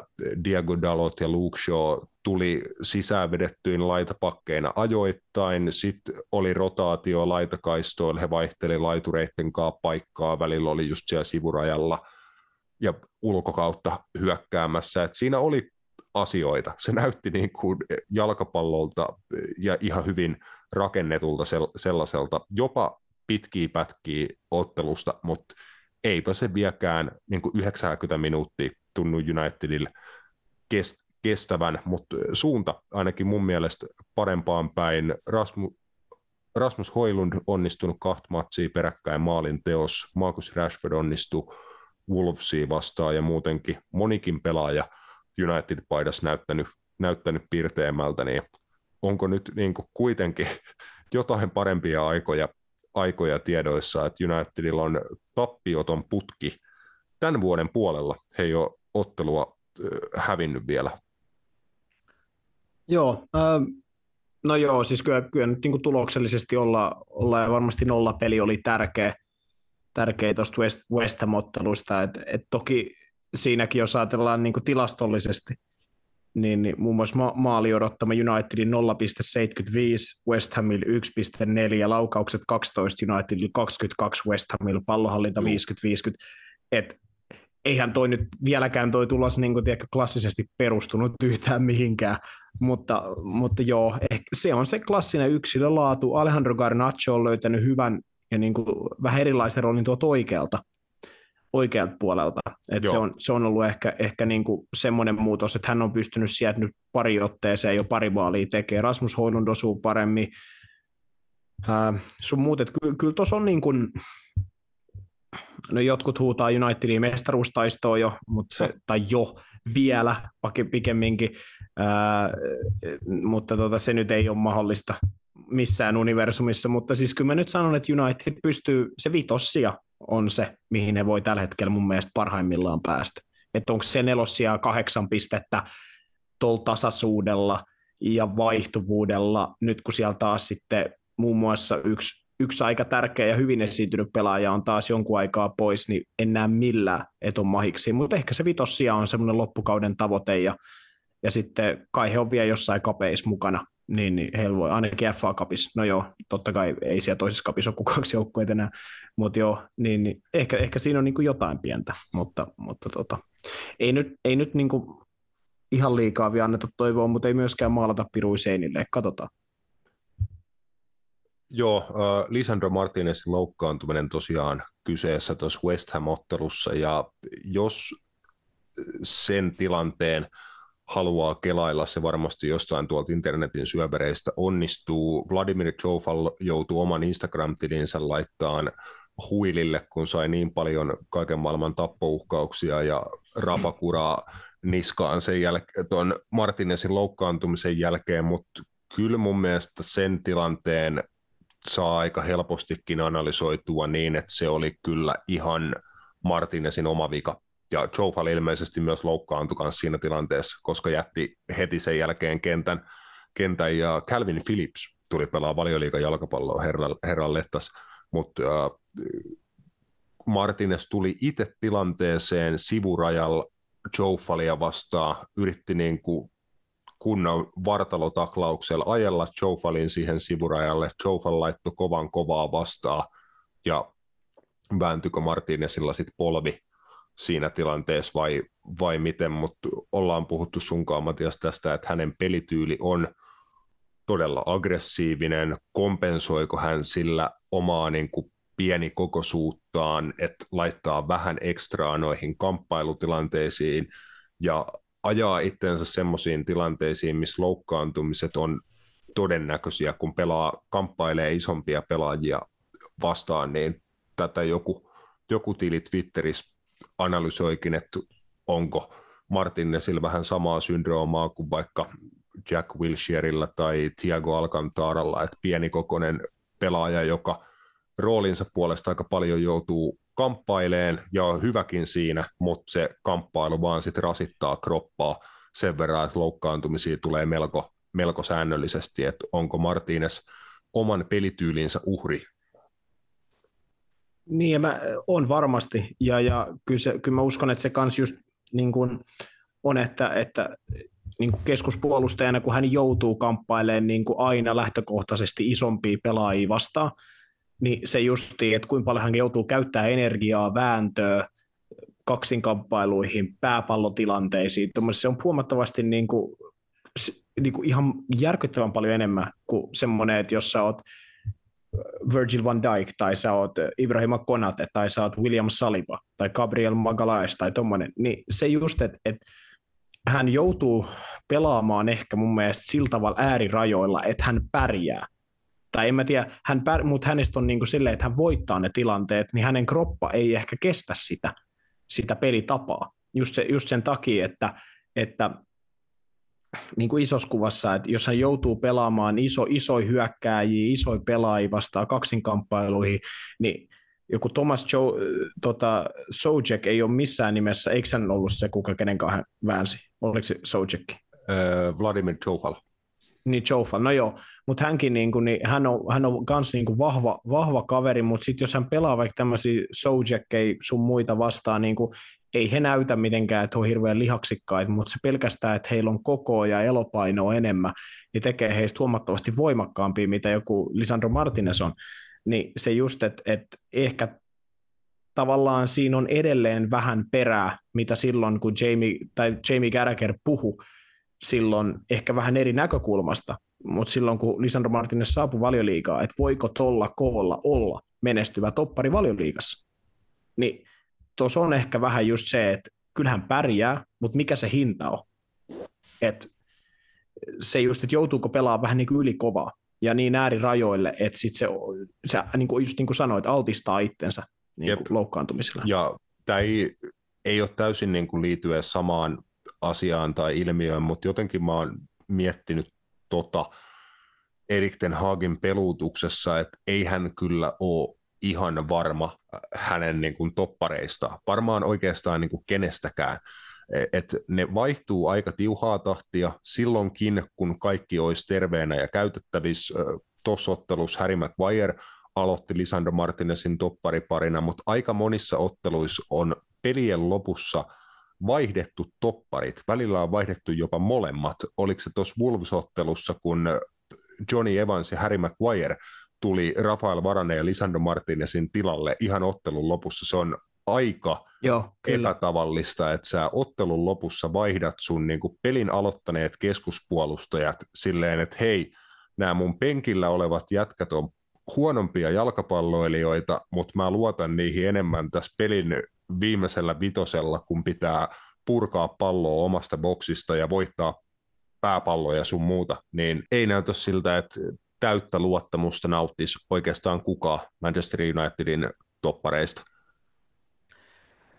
No joo, ei, ei tällä hetkellä ja, ja, ja mä en tiedä, Rafael Varan taitaa olla loukkaantunut, jos mä en ole ihan väärin. Ja nyt Lisandro Martinez on loukkaantunut, että kai siellä taas mennään Johnny Evans, Harry Maguire toppariparilla. Sitten, niin kuin, että, että onhan se mun mielestä niin kuin, tietyllä tavalla kertoo aika paljon niin kuin, myös siitä, että kun Johnny Evans on pysynyt parhaiten kunnossa, okei, hän on pelannutkin siinä mielessä ehkä vähiten, mutta hän on kuitenkin saanut ihan hyvin vastuuta, mutta hän ei ole niin kuin, ää, ollut edes hirveän paljon loukkaantuneena tuosta United-alakerrasta, mutta onhan toi, siis toi on, niin kuin esimerkiksi Lisandron kohdalla, niin, niin mä tykkään Lisandros paljon pelaajana ja hänen niin kuin tietyllä pelityylissä, se on mun mielestä niin kuin ihaltava, mutta niin kuin just se ehkä, että, että se mihin tottu vaikka ajaksissa, niin se on kuitenkin eri maailma, tai niin kuin, ja se on ehkä niin kuin tullut tavallaan, tiedätkö, puhuttiin vähän Ryan Gravenbergista ja puhuttiin vähän ollaan puhuttu Antonista ja kaikki puhuu siitä, ja, tai on puhunut iät ja ajat, niin just toi niin kuin ajaksinkin homma, että et, et se tavallaan niin kuin ehkä valehtelee tietyllä tasolla tällä hetkellä, että kun puhutaan, että kun tulee ajaksista, niin on tottunut tähän ja on tottunut tähän, mutta just se, että kyllä Hollannissa, niin kyllä siellä niin paljon helpommalla pääsee fyysisesti kuin mm. monissa muissa paikoissa. Silleen, että sä pääset pelaamaan vahvuuksilla, sulla on kuitenkin niin kuin oikeasti kansainvälisen tason hyviä joukkueita yksi tai kaksi vastaskaudessa, niin kyllä se ehkä niin kuin tietyllä tavalla näistä pelaajista, ketä sieltä on vähän niin kuin lähtenyt, niin jopa näkyy. Et, et se ei ole ollut ehkä kaikista helpoin se, se siirtyminen. Ja, ja niin kuin esimerkiksi Lisandron kohdalla, niin just toi pelitapa, että et valioliikassa, jos sä pelaat Hollannissa, sä kohtaat pelaajia, ketkä ei ole fyysisesti niin vahvoja. Ne on enemmän pelaajia, mm. ketkä haluaa pelaa just sen kuulan kanssa ja näin. Sitten sä tuut valioliikaa, on hyökkäjiä vastas kuin Mihail Antonio, Erling Haaland. Tuollaisia jätkiä, tiedätkö, että et, tuolla rungolla niin sä joudut pelaa äärirajoin, että sä pystyt fyysisesti mitenkään matchaa siihen, mitä ne tarjoaa. Niin, kuin, niin just toi, että ehkä siinä on vähän just hänen kohdallaan se, että hän ajaa itsensä tilanteisiin, että hän just niin kuin sanoi, pyrkii pelaa en mä tiedä, ylikovaa, mutta silleen kuitenkin, että vähän se niin kuin normiaggressiivisuuslevelin yli, et, oh. ja sitten siinä voi tapahtua, että kun kroppa ei ole tottunut sellaiseen, niin sitten siinä voi tulla sitten vääntöä polviin, nilkkoihin johonkin, ja, ja näin edespäin, mutta joo, en mä, toi on vaan meidän teoria, mutta kyllä mä niin kuin jotenkin tälleen tietyllä tavalla ylpeänä, niin, niin voin ajatella, että siinä on jotain perääkin. Siinä voi, voi hyvin olla. Ehkä tuota voisi jostain laajemmallakin aineistolla tarkkailla, että pienikokoisille pelaajille minkälaisia, minkälaisia loukkaantumisia eniten, eniten tulee, että ehkä tuossa samasta kategoriasta tuli mieleen vaikka Diego Jota, jos just näin jonkun pätkän, kun Conor Cody, entinen Wolves-joukkuekaveri, puhui hänestä, että yksi niin kuin vahvimpia kavereita, jo, jonka kanssa ja jota vastaa ikinä jalkapallokentällä pelannut, että vaikka ei ole kovin isokokoinen, niin tosi vahvaa vahvaa tekoa niin kuin hänen kroppa ja on hyvä just tuommoisissa pikkukamppailutilanteissa oikeaan aikaa horjuttaa vastustajaa, ottaa sitä kontaktia, mutta kyllähän hänelläkin sit on loukkaantumisia ollut aika paljon, niin olisiko se just, että kun sillä pienellä kropalla paljon painii, niin kyllä niitä loukkaantumisia sitten vaan tulee, mutta varmasti kaikki tuossa tietenkin on myös yksilöitä, mutta jos ei tosiaan menestysajaksissa ei ole niin suora tai menestyksestä valioliigassa, mutta äh, tiedätkö mihin sillä voi kuitenkin päästä? Mihin sillä voi päästä? Englannin maajoukkueeseen.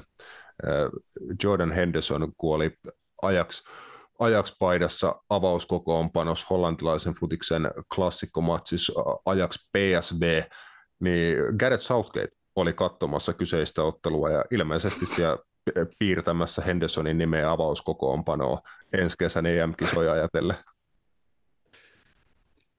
Mitään pois Hendersonilta, kun mielestäni se olisi ihan katastrofitemppu, jos ensi kesänä tämmöisten pelaajien, kuten vaikka Phil Foden, sun muuta edellä Jordan Henderson avaisi siellä, ja vielä pahempi Calvin Phillipsin kanssa tai jotain tiedätkö, muuta tuollaista vitu hienoa, niin silleen niin kuin mä olisin oikeasti, että et, et, tämä on ihan hyvä velikerho.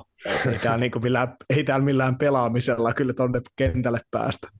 Englannin keskikentän kolmikko Rice, Phillips, Henderson. No siis en olisi yllättynyt.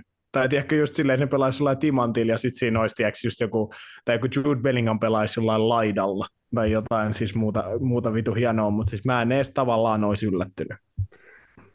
Yksi mies, jonka näkemisestä Englannin maajoukkuepaidassa varmaan aika moni tässä kohtaa yllättyisi, mutta ehkä sekin saattaa pikkuhiljaa olla olla ihan karua todellisuutta, koska Ross Barkley loistaa Luton Townin oranssissa peliasussa ja äh, Luton iskin toista peliä peräkkäin neljä maalia valioliigaottelussa. Toki Newcastle United pystyi vastaan siihen myös neljällä maalilla ja neljä, neljä tasapelin Luton sitten raapi siitä ottelusta, mutta Ross Barkley on ollut aivan ilmiliekeissä tällä kaudella Luton Town-paidassa, pelannut keskikentällä vähän ehkä alemmassakin roolissa, päässyt pyörittämään Lutonin peliä sieltä ja paljon pallokosketuksia, pystyy näyttämään sitä, että on teknisesti ihan loistava pelaaja, pallo pysyy melkein missä vaan hänellä hallussa, pystyy syöttämään erilaisille etäisyyksille, pystyy laukoon, pystyy antaa ratkaisevia syöt, syöttöjä sun muuta. Ja nyt on Englannin media sit omaan totuttuun tyyliinsä alkanut povaa Ross Barkleyn paluuta maajoukkueeseen ja muun muassa Paul Merson sanoi, että Ross Barkley on näillä otteilla nousema, nousemassa yhdeksi haastajaksi ää, kauden pelaajan tittelistä valioliigassa. Ei mitään kommentoitavaa tuohon. Yhtään mihinkään. Siis ei, ei, ei, ei, ei. Tai no niin, no joo, ei, ei ole mitään, oikeasti. Ei, ei mulla ole mitään. Kasko ei tiedäkö Michael Keane tulos kanssa takaisin Englannin toppariksi tai jotain vastaavaa. Siis silleen, oho. Niin kuin, ei, eihän nyt siis, sanotaan näin, että Ross Barkley on ollut aina, just niin kuin sanoitkin, niin noilta ominaisuuksiltaan tosi lahjakas, mutta valitettavaa on vaan se, että kun se ei aina riitä, ja tämä on just se tilanne, että kun ei vaan riitä niin kuin yks, yksinkertaisesti, että, että jos sä nyt kilpailet he ihan tosissas, niin kuin se kilpailisi periaatteessa peliaisten kuin Jude Bellingham ja Phil Fodenin kanssa, niin voi kuulla Englannin media silleen, niin kuin, että oletteko te nyt niin kuin itsekin miettineet tuota uudestaan? Jep. Et, onko, ei niin kuin mitään järkeä. loppuun asti.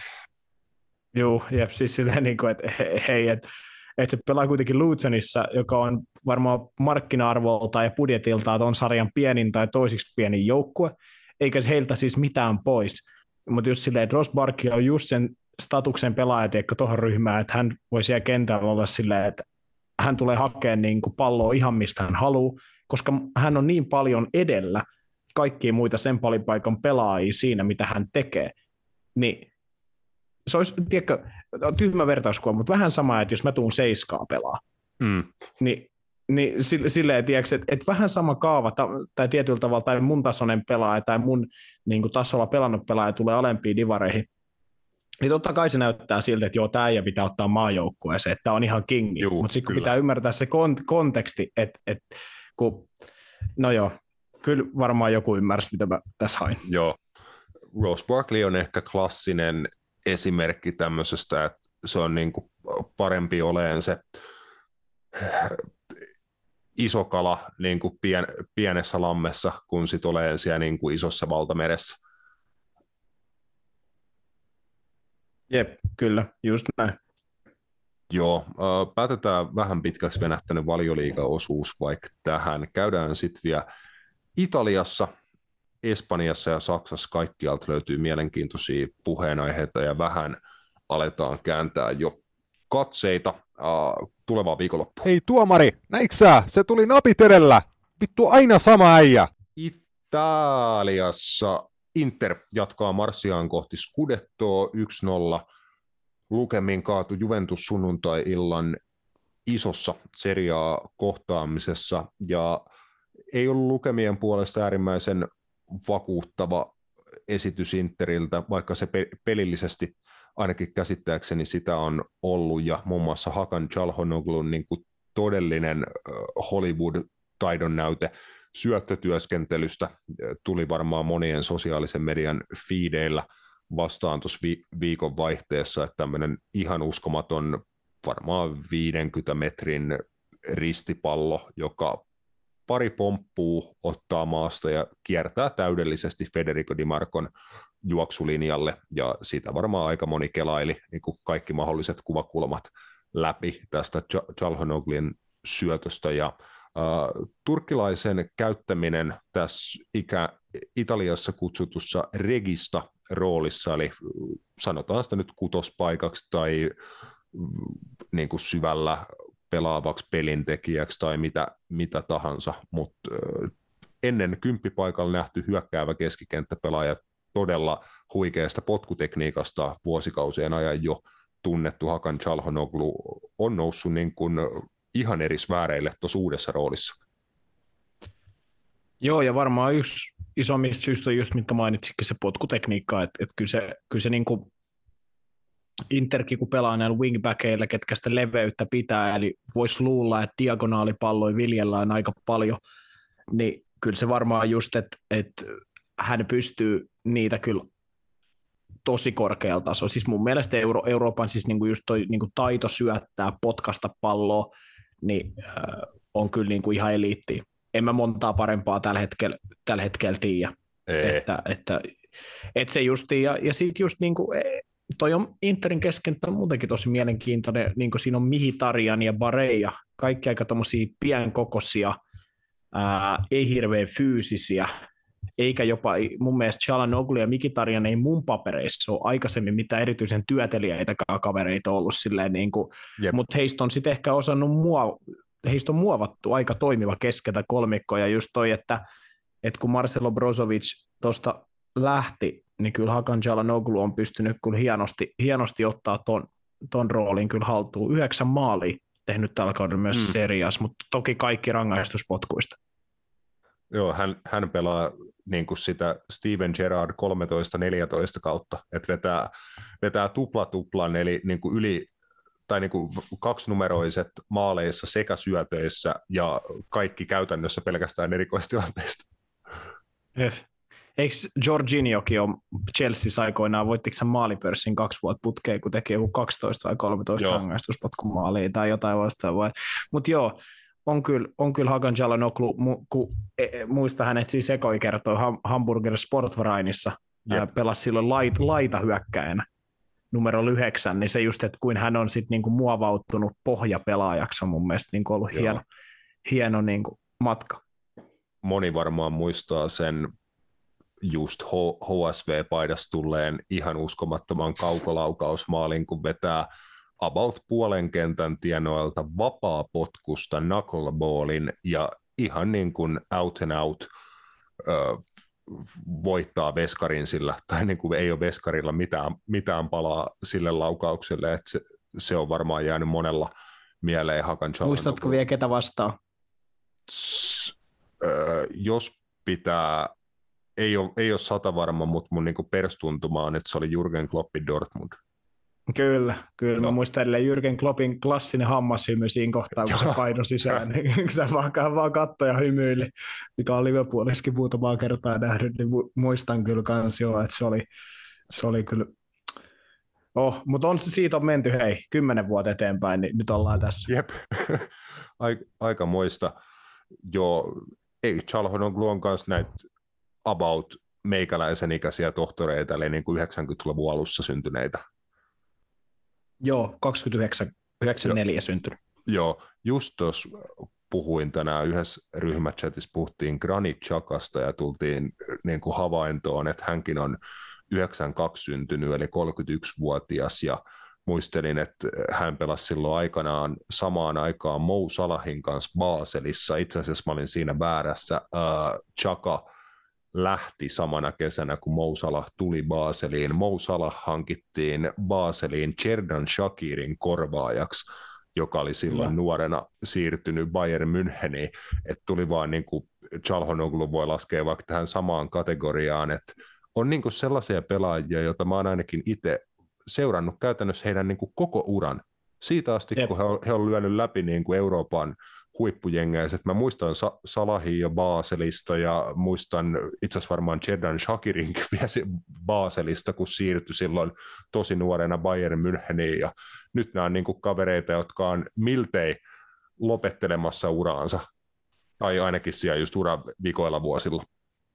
Joo, mun, mun, mun kovin tämmöinen haku varmaan, mitä mä oon sanonut joskus, oli kun äh, Bobby Firmino tuli Hoffenheimiin oliko 2011, ja muistan, kun hän viiletti Hoffenheimin vasemman laidalla, ja Joo. mä silloin 10-11-vuotiaan poikan, olin mä 12 ehkä silloin, niin mutta että tästä tulee kova jätkä. Et jengi oli silleen mun friendit, että kuka tämä on tämä ja miksi ei katsoa. Mä sanoin, että tästä tulee kova jätkä. Nyt mä voin jälkeenpäin sanoa, että, että on niin jotain pelisilmää ollut silloin, mutta just tällaisia hakuja on niin yllättävän paljon. Just Hakan Jalanoglunkin muistan itse asiassa kolmos Bundesliigasta Karlsruhersta, kun teki 18 maalia kolmos Bundesliigasta. Näistä oli YouTubessa klippejä, kun hän uh. kisko niitä tuota, knuckleball-vapareita vuosi just ennen kuin siirtyi sitten HSV. Niin, niin, mutta siis joo, nämä on näistä voisi tehdä oman jakson, kun muistelee näitä kaikkia hienoja, niin muuten voisi. Kymmen, kymmenen, kymmenen vuotta sitten tämmöisiä pelaaja, pelaajateikkejä, mitä on joskus ollut silleen, että, tiedätkö, että nyt ne on siinä kolmeskympis, ja jo, joistain ei välttämättä tullut mitään, joistain sitten tuli vähän isompia tähtiä, ja sitten, mutta just, että joo, kyllä. Joo, samaan kategoriaan menee just HSVssä myöskin pelannut uh, Heungmin Son, josta muun joo, muassa joo. Rudvan Nistelrooy voi kaivaa quote häneltä, että on, on sanonut silloin, kun aika jäkkäänä pelaajana viimeisiä vuosiaan pelas HSVssä, niin sanoi, että joo, että hänellä on nu, nuori korealainen joukkuekaveri nimeltä Sonne, tästä tulee äärimmäisen kova, kova pelaaja, ja siinä oli joku kuva tota, Van Nistelrooista ja Sonista samoissa HSV-reeneissä ja näin, niin oli sieltä Nistelrooillakin sitten peli, pelisilmää. Joo, äh, mun mielestä Heung-Min Sonin The-ottelu oli, oli kans Jürgen Kloppin Dortmundia vastaan Westfalenin, kun hän teki kaksi aivan identtistä maalia oikealta vetoharhautus ja vasemmalla takayläseen, Joo. Niin kuin, mitkä on nähty Tottenhamissakin muutaman kerran, ihan sama kummali jalalla, niin, niin se oli mun mielestä kanssa se hänen, hänen se ottelu, mistä hän niin kuin ponnahti. Olisiko ollut 2012 tai jotain, mutta joo. Joo, joo nämä Kyllä on hienoja muisteluita. Mahtavia, mutta omistetaan niille sitten vaikka joku, joku oma jakso kenties tai jotain sinne päin. Lyhyesti takaisin Interi, eli edelleen suvereenisti seriaan kärjessä ainoastaan neljä pistemenetystä 22 matsin jälkeen, kolme tasuria, yksi tappio. Ja 51 tehtyä maalia, 10 päästettyä sarjan parhaimmistoa kummassakin tilastossa. Ja Juventus neljän pisteen päässä heistä matsi enemmän pelanneena ja ei nyt vielä kannata kuuluttaa kirkos välttämättä mitään, mutta kyllä Inter on aika suvereenilla tavalla marssimassa kohti Scudettoa tällä hetkellä, että he on Italiassa pelillisesti ihan omaa luokkaansa – ja aika monien analyysien pohjalta he on kyllä ihan koko Euroopassa yksi Euroopan parhaita jalkapallojoukkueita tällä hetkellä, kun mennään ihan niin kuin pelillisille mittareille. Esim. heidän niin kuin pelin rakenteluvaihetta. Monet ylistää ihan Euroopan parhaimmistoon kuuluvaksi siinä, että miten he pystyvät purkaa vastustajan prässiin ja pitään palloa lyhyillä syötöillä, kuulemma todella paljon paikan vaihtoja siinä heidän pelisysteemin sisällä, että periaatteessa pelaaja kun pelaaja voi koska vaan lennosta vaihtaa jonkun toisen paikalle, esim. heidän topparit liittyy usein hyökkäyksiin mukaan, silloin he, jokut paikkaa sitten heidän paikkaansa, tämmöistä tosi soljuvaa, fluidia jalkapalloa, mutta se johtaa myös korkeisiin maalimääriin niin kuin tehtyjen maalien puolesta, mutta Simeone esim. tuossa Juventusottelussa kehu juurikin sitä, että he ei sallinut Juventukselle käytännössä ollenkaan vastahyökkäyksiä tuossa ottelussa, eli se on totaali jalkapalloa, se on suvereenia niin puolustus- kuin hyökkäyssuuntaan, koska nämä asiat jalkapallossa oikeasti kulkee käsi kädessä, että se on aika harvinaista, että se on, voit olla – hyvä vaan jommassa kummassa asiassa. Yleensä sun pitää olla hyviä molemmissa asioissa. Ö, mahdollinen haastaja mestariliiga. Ehdottomasti. Siis mun mielestä, jos nyt pit, kaikki on tietenkin arvasta ja mitä kaikkea, mutta jos pitäisi niin sanoa todennäköisimmät jengit finaaliin, niin mä sanoin, että se on uusinta viime vuoden finaalista. Jep, ja siis toi on just, no ei tässä ole kuin muutama viikko siihen, kun he Atletikon kohtaa, ja se on mielenkiintoinen peli, sanotaan näin. Se on kyllä, sitä, se on kyllä meinaan sitä. Jep. Siinä on kaksi hyvin samat tyylistä joukkuetta ja, ja just ketkä osaa puolustaa, mutta osaa myös hyökätä. Joo, olisi muuten aika mie- mielenkiintoinen niin pelillinen matchup, että miten Simeone rat- äh, tai äh, Simo, Simone Inzaghi ratkaisee Diego Simeonen asettama haasteen ja Atletikon aika tiiviin puolustamisen, että pystyisikö Inter kuitenkin löytää rakoja äh, tikon muodon sisältä ja luomaan maalipaikkoja, niin on kyllä anteeksi, mie- mielenkiintoinen pari. Sitten kun mestarien liiga Jep. Melko pian palaa jo ohjelmaan. Lyhkäseen mu- muusta Italiasta oikein kukaan ei tunnu haluavan Napolin päävalmentajaksi, muun muassa Thiago Motta oli siitä jo kieltäytynyt. Jose Mourinho huhuttiin myöskin, myöskin sinne ja mit, mitä kaikkea, mutta kukaan ei niinku tunnu ainakaan tällä hetkellä Napoliin kauhean innokkaasti haluavan. Ja Antonia Conte, jota on varmaan sinnekin myös jossain kohtaa eh-, ehdotettu, mutta häntä veisteltiin suht varman oloisesti ensi kaudeksi AC Milanin peräsimeen. Okei, tosta mä en ole siis kuullut mitään. Joo, mun mielestä siitä oli niin kuin vähän, vähän ehkä varmemman olosia lähteitä, jotka siitä... Ai, että Stefano Pioli saisi niin lähteä? Ilmeisesti joo. Okei. Okay. Okei, okay, toi, toi on kyllä aika mulle jopa vähän niin kuin uutinen kyllä. Katsotaan, onko siitä mitään hyviä, hyviä lähteitä. Mutta joo, siis Napolin tilanteessa varmaan tällä hetkellä vaikuttaa kaksi asiaa. Se, että tuo seuraa ihan sekasi, niin kuin kaikista tosin äh, se heidän tota, äh, mikä tämä omistaja Laurentis vai mikä tämä on, niin ei vaikuta kaikista täyspäisimmältä iältä. Tosi kova luokka ilmeisesti joku bisnesmies, mutta silleen, niin kuin, että ei hänen lausunnot välttämättä ole aina ihan sellaisia, mitä pitäisi. Ja sitten toinen mä väitän, että, että kellään ei ole mitään takeita, ketä tuolla ensi kaudella on. Onko esim. Viktor Osimen tuolla, onko Kvitsa Kvaratskhelia tuossa joukkueessa nämä ensi kaudella. Mä veikkaan, mm. että kukaan ei sen takia halua tulla tuohon, niin kuin, koska ei he tiedä, millä pelimerkeillä he pelaa tai että joku Jose Mourinhokin, että jos hän menee tohon ja sitten hän tajuu, että hänen paras hyökkäjä on Matteo Politano ensi kaudella, niin kyllä mä voi olla, että hänkin miettii vähän, ja varsinkin jos he pelaisi Euroopassa tollaista juttua, niin ei, ei toi ole hirveän motivoiva pesti tällä hetkellä kenellekään. Et viime kauden Napolihan oli, sinnehän olisi varmaan ollut niin kuin jonoksasti tulijoita, mutta öö, mä vähän jotenkin näen, että toi seura on tällä hetkellä taas jotenkin no vähän sekasi, tai onkin, näkeehän se nyt heidän mm. otteestakin. Jose Mourinho on puhunut jonkin verran julkisesti muun muassa Victor Osimhenistä ja siitä, että näkee hänen kohdallaan yhtäläisyyksiä muun muassa Didier Drogba, jonka uralla tietenkin Mourinho jopa legendaarisessa roolissa, kun Drogba aikanaan Marseista toi Chelsea ja teki hänestä yhden Euroopan kuumimmista hyökkäjistä, niin Osimhen voisi olla jatkumoa sille ja varmaan voisi aika hyvin pärjätäkin Mourinhon alaisuudessa, mutta veikkaan, että Jose Mourinho on aika pragmaattinen nimenomaan noissa valinnoissaan, että milloin ja mihin hän menee, mitä siellä on voitettavaa, mitä siellä on hävittävää, mitä on riskejä, niin hän on kyllä hyvä arvioimaan niitä, niitä asioita. Niin olisi yllättävää, jos ottaisi Napolissa ohjat ohjat nyt kesken kauden. Onko sieltä siis niin kuin virallisesti muuten edes äh, Walter Masari saanut lähteä? Ei, mun mielestä hän on siellä vieläkin.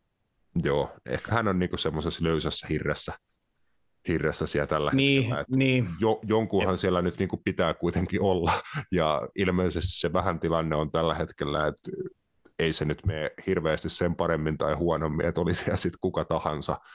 On Napoli nyt kuitenkin vielä iskuetäisyydellä neljännestä sijasta, että Atalantaan on ainoastaan neljä pistettä matkaa. Atalantassa sitä AC Milani on kymmenen pistettä, että kärkikolmikko on aika omilla lukemillaan Italiassa, mutta tuosta neljännestä paikasta on kova, kova skaba, ja muun muassa AS Rooma on noussut siihen skabaan mukaan nyt Daniele De Rossin johdolla kolme peräkkäistä voittoa post Jose Mourinho erän alkuun.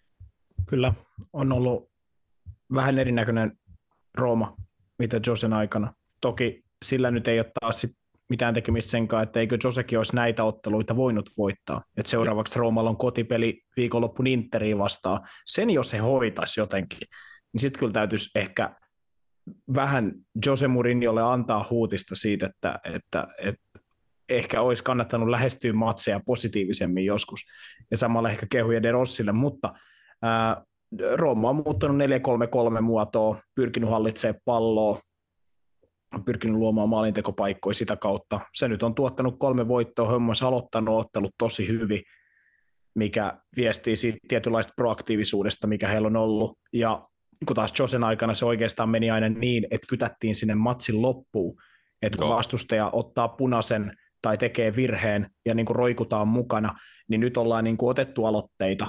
Ja kyllä mä näen, että niin kuin mä vähän silloin puhunkin, että kyllä tuossa Rooman joukkueessa on niin kuin seriaa tasolla paljon enemmän potentiaalia sellaiseen fudikseen, kun siihen, että pelataan vaan niin kuin dösää, mitä oikeasti Josen Rooma monesti Italiassa teki niin kuin isoissa peleissä, mikä oli mun mielestä tavallaan vähän surullista, mutta katsotaan, mitä nyt, nyt on ihan Roma Inter, sitten on Feyenoord siitä pari päivää myöhemmin niin vieraissa eka osa tuossa Eurooppa-liigassa, niin siinä on ihan hyvät haasteet nyt Derossilla, mutta ainakin positiivinen alku. Joo, siellä on saanut seuralegendojakin parempaan tikkiin, että muun muassa Lorenzo Pellegrini äh, onnistunut ma- maalinteossa ja avan, avannut maalihanat, että oli vaikeaa ollut tuon alkukauden ajan, oliko, että ennen Murinion potku oli syntynyt vain kaksi maalia, nyt on syntynyt jo sitten kolme maalia ja syöttökin siihen, siihen päälle vielä sitten, että kokeneilta pelaajilta tarvii, tarvii Rooma panosta, jos meinaa vielä taistella mestarien liikapaikasta ensi kaudelle, ja mikä oli sitten syynä siihen, että Jose Mourinhon aika siellä ei sitten päässyt, päässyt enää jatkumaan. Uh, käydään vielä loppuun Bundesliigan puolella. Siellä on äärimmäisen her- herkulliset asetelmat. Anteeksi, tule- tulevan viikonlopun alla Bayer Leverkusen jatkaa edelleen tappioita. Bayern pystyi pitämään paineen yllä. Oli häviöllä ja Borussia Mönchengladbachia vastaan, mutta nousi 3-1 voittoon lopulta. Ja viikonloppuna Bayer Leverkusen isännöi hallitsevaa me- mestaria ja pyrkii päättää heidän mestaruusputkensa kauden päätteeksi. Tosi tosi iso matsi ja tosi iso kysymys, että säilyykö Leverkusenin tappioton kausi vielä senkin ottelun jälkeen. Jos näin on, niin heillä on kyllä kieltämättä oikein hyvät asetelmat painaa, painaa päätyyn asti Bundesliigassa. Tämä on Leverkusenille mestaruuden kannalta pakko voittaa mun, mun mielestä, tai ainakaan tuota ottelua ei saa hävitä, koska sitten mä näen, että se on henkisesti semmoinen juttu, että jos Bayernin kerran päästää ohi, niin mä en usko, että siitä on enää takaisin tulemista niin hyvin kuin hän on pelannutkin. Joo, se voi, voi hyvin olla, että Leverkusenille ei ole tappioita, neljä tasuria, Bayernilla on neljä piste menetystä, eli kaksi tappioa, kaksi tasuria. Se tekee ainoastaan kahden pisteen eron jengien välillä, että jos tuon pelin jälkeen ero säilyy kahdessa pisteessä, niin periaatteessa tarkoittaa, että Leverkusenin pitää silti vetää voitosta voittoon käytännössä loppukausi, tai ainakin niin kuin pitää tehdä sitä niin kauan, että Bayern niin kuin jonkin verran kompastelee ja tuo ero kasvaa sitten kasvaa sit jonkin verran vie tuosta kahdesta pisteestä, että eihän mestaruus nyt mihinkään suuntaan vienyt kuitenkaan helmikuun puol- mm. puolessa välissä ratkeen, mm. mutta henkisesti varmaan to- todella todella iso juttu Leverkusenille, jos pystyisi tuon matsin voittamaan tai ainakin tappio välttää. Niin, en mä, siis just, mä lähinnä just tarkoitin sillä, niin kuin, että jos häviää, niin se pointti on mm. ehkä se, että, että se fiilis tulee, että vittu me ollaan pelattu ihan sairaan levelillä ja hävitty yksi peli ja silti noin johtaa. Tai tiedätkö silleen, niin kuin, että, että mä veikkaan, että siinä tulisi se viba ja sitten Bayernin kokemus. Mä, mä, mä siis niin kuin, nyt meni taas tämän negatiivisuuden piikkiin heti alkuun, niin mennään sillä kautta, että mä toivon, että Leverkusen ja uskon, että he voittaa ton matsin mm. Ihan sen takia vaan, että, että no mä vaan toivon niin että ottaisi oh. vaikka se viiden pisteen kaula ja sitten se äh, loisi kuitenkin tuonne loppukauteen mun mielestä mielenkiintoiset asetelmat. Toki tämäkin niin kahden pisteen erokin sen tekee, mutta jotenkin se olisi vielä ekstra, ekstra mielenkiintoista siinä kohtaa. Joo, äh, toi matsi pitää kyllä ehdottomasti ytsi lauantaina. 19.30 Bundesliigan mahdollisu- mahdollisesti mestaruuden määrittelevä ottelu, tai ainakin toi niin kuin paljon antaa suuntaa, suuntaa sille mestaruustaistolle noiden jengien välillä. Äh, Leverkusenin vi, viimeisimmässä matsissa, matsissa äh, Bundesliigan puolella Dar- Darmstadin vastaan 0-2 lukemin vierasvoitto. Äh, onnistumisia tuli tutuista lähteistä, että wingbackit Grimaldo ja Nathan Tella äh, ekas maalis Grimaldo syöttäjänä, Tella tekijänä, sitten äh, kymppipaikan taikuri Florian Wirtz tarjoili Tellalle maali, että Southamptoninkin paidas viime kaudella nähty englantilaispelaaja on Leverkusenissa noussut tehomieheksi ja edelleen noin wingbackit tekee kovia tehoja, kovaa jälkeä. Mielenkiintoista nähdä pelillisesti ja taktisesti myös, että minkälainen kohtaaminen toi siltä, sortilta, tai siltä kantilta tulee oleen, että miten Thomas Tuchel adaptoituu just tähän Leverkusenin wingbackien luomaan uhkaan. Bayern ei ole kyllä pelilliseltä tasoltaan vakuuttanut vielä tällä kaudella, mutta löytyyhän tuosta joukkueesta karmea määrä laatua sit, niin kuin pelaajiston puolesta. Mm. Joo, siis kyllä tuossa on, niin kuin, tuossa on, tuossa on asetelma, että on, on niin tällä hetkellä Bundesliigan paras joukkue vastaan Bundesliigan paras materiaali. Joo, se, se, se asetelma aika lailla on. Et viime matsissa Bayernil toppari parina Erik Dyer, Matthijs Delict, Alfonso Davies kärsi jonkunlaisen loukkaantumisen ottelussa, Rafael Guerreiro tuli hänen tilalleen ottelun loppupuolelle. Muuten sitten aika tutuhkoa porukkaa. Joshua Kimi oli penkitetty, Alexander Pavlovic pelasi keskikentällä hänen paikallaan onnistui maalin teossakin ottelussa, että Kimihin otteita on kyllä kritisoitu aika laajalti Bayernin ympärillä ja paljon on puhuttu hänen tulevasta osoitteesta ja mahdollisesta kesän Manchester City-siirrosta ja mit, mitä kaikkea, mutta pitkään niin kuin luottopelaajana Bayernissa operoinut Kimi vähän jäänyt pienempään rooliin vai johtuuko tämäkin nyt sitten loukkaantumisesta? Niin, tai mahdollisesta rotaatiosta. Sekin on, on ihan mahdollista, mutta mä en tiedä yhtään sen enempää, Joo. mistä toi voisi johtua. Kai se oli louk- loukiksi tänne merkattu, mutta mun mielestä on, on ollut kyllä puhetta myös niin kuin peli, pelillisesti siitä, että ei ole Kimi ollut ihan entisensä Kyllä. Jeps, jeps. Ihan viimeisenä vielä toinen poiminta viikonlopulla. Se tulee Matias tuolta Laliikan puolelta. Vedetään niin supertehokkaasti odotukset ja ennakot, kun viikonloppuna Karlon kuninkaalliset isännöi Michelin Masinaa, eli Gironaa, Laliigan kärkikamppailu. Mitä aseita vierailla on reaali haavoittamiseen ja Miksi Real Madrid on aina niin Real Madrid?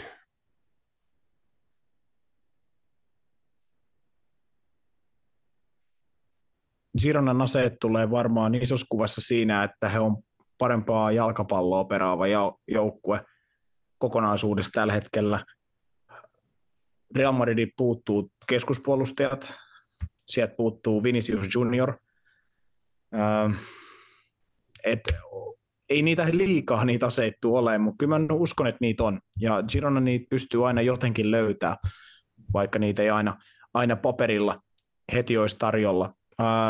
Tämä peli on merkityksellinen peli mestaruuskamppailun kannalta oikeastaan aika monella tapaa. Jos tämä päättyy tasan, Barcelona voi voitolla nousta, onko se neljän vai viiden pisteen päähän kärjestä, että he niin kuin tavallaan nousee vielä arkusta niin kuin mukaan tuohon. Ja sitten tietenkin, jos Real Madrid voittaa, niin sitten, sitten se vakiinnuttaa heidän paikkaansa, ja sitten jos Girona voittaa, niin sitten se kans tasottuu aika paljon, että on, tämä on niin kuin iso peli, ja, ja Bernabeu voi sattua kaikenlaista, ja, ja se on näin, mutta kyllä, toi, kyllä mä veikkaan, että kyllä Girona hyvän haasteen heittää. He pelasivat kotipelissäkin hyvin Realiin vastaan. Reali vastaan on vaan niin vaikea pelaa, sen takia just mistä puhuttiin tuolla vähän niin kuin chatissa, että he hyväksyy sen, että heitä vastaan tullaan luomaan maalipaikkoja, jopa tekee maaleja, he hyväksyy sen, että heillä ei ainoa palloa, mutta sitten kun heillä on pallo, niin he on myös aina valmiita haavoittaa sua. Ja se on heidän isoin vahvuus, millä he tämänkin pelin mahdollisesti tulee sitten voittaa. Joo, viikonloppuna voitto kuivu lisäajalla, kun Marcos Jorente äh, teki maali ja tasotti äh, Madridin paikallisottelun. Tiko kairastui siellä lisäajalla 1-1 tasalukemiin vielä, ja siinä on tuossa Nacho Fernandes ja Daniel Carvajal muodosti Realin topparipari, eli se on kysymysmerkkinä sitten vielä viikon lopulle, mutta päätellään tämän päivän hommat tähän, jää jauhettavaa sitten seuraavaankin jaksoon, varmaan se saadaan tuohon alkuviikkoon kutakuinkin pihalle, niin katsotaan taas, miten kävi viikonlopun jalkapalloannissa ja mitä kaikkea uusi viikko tuo tullessaan. Mut kiitos Matias, Kiitos kaikki. Mo. Kiitos. Ro. Mo.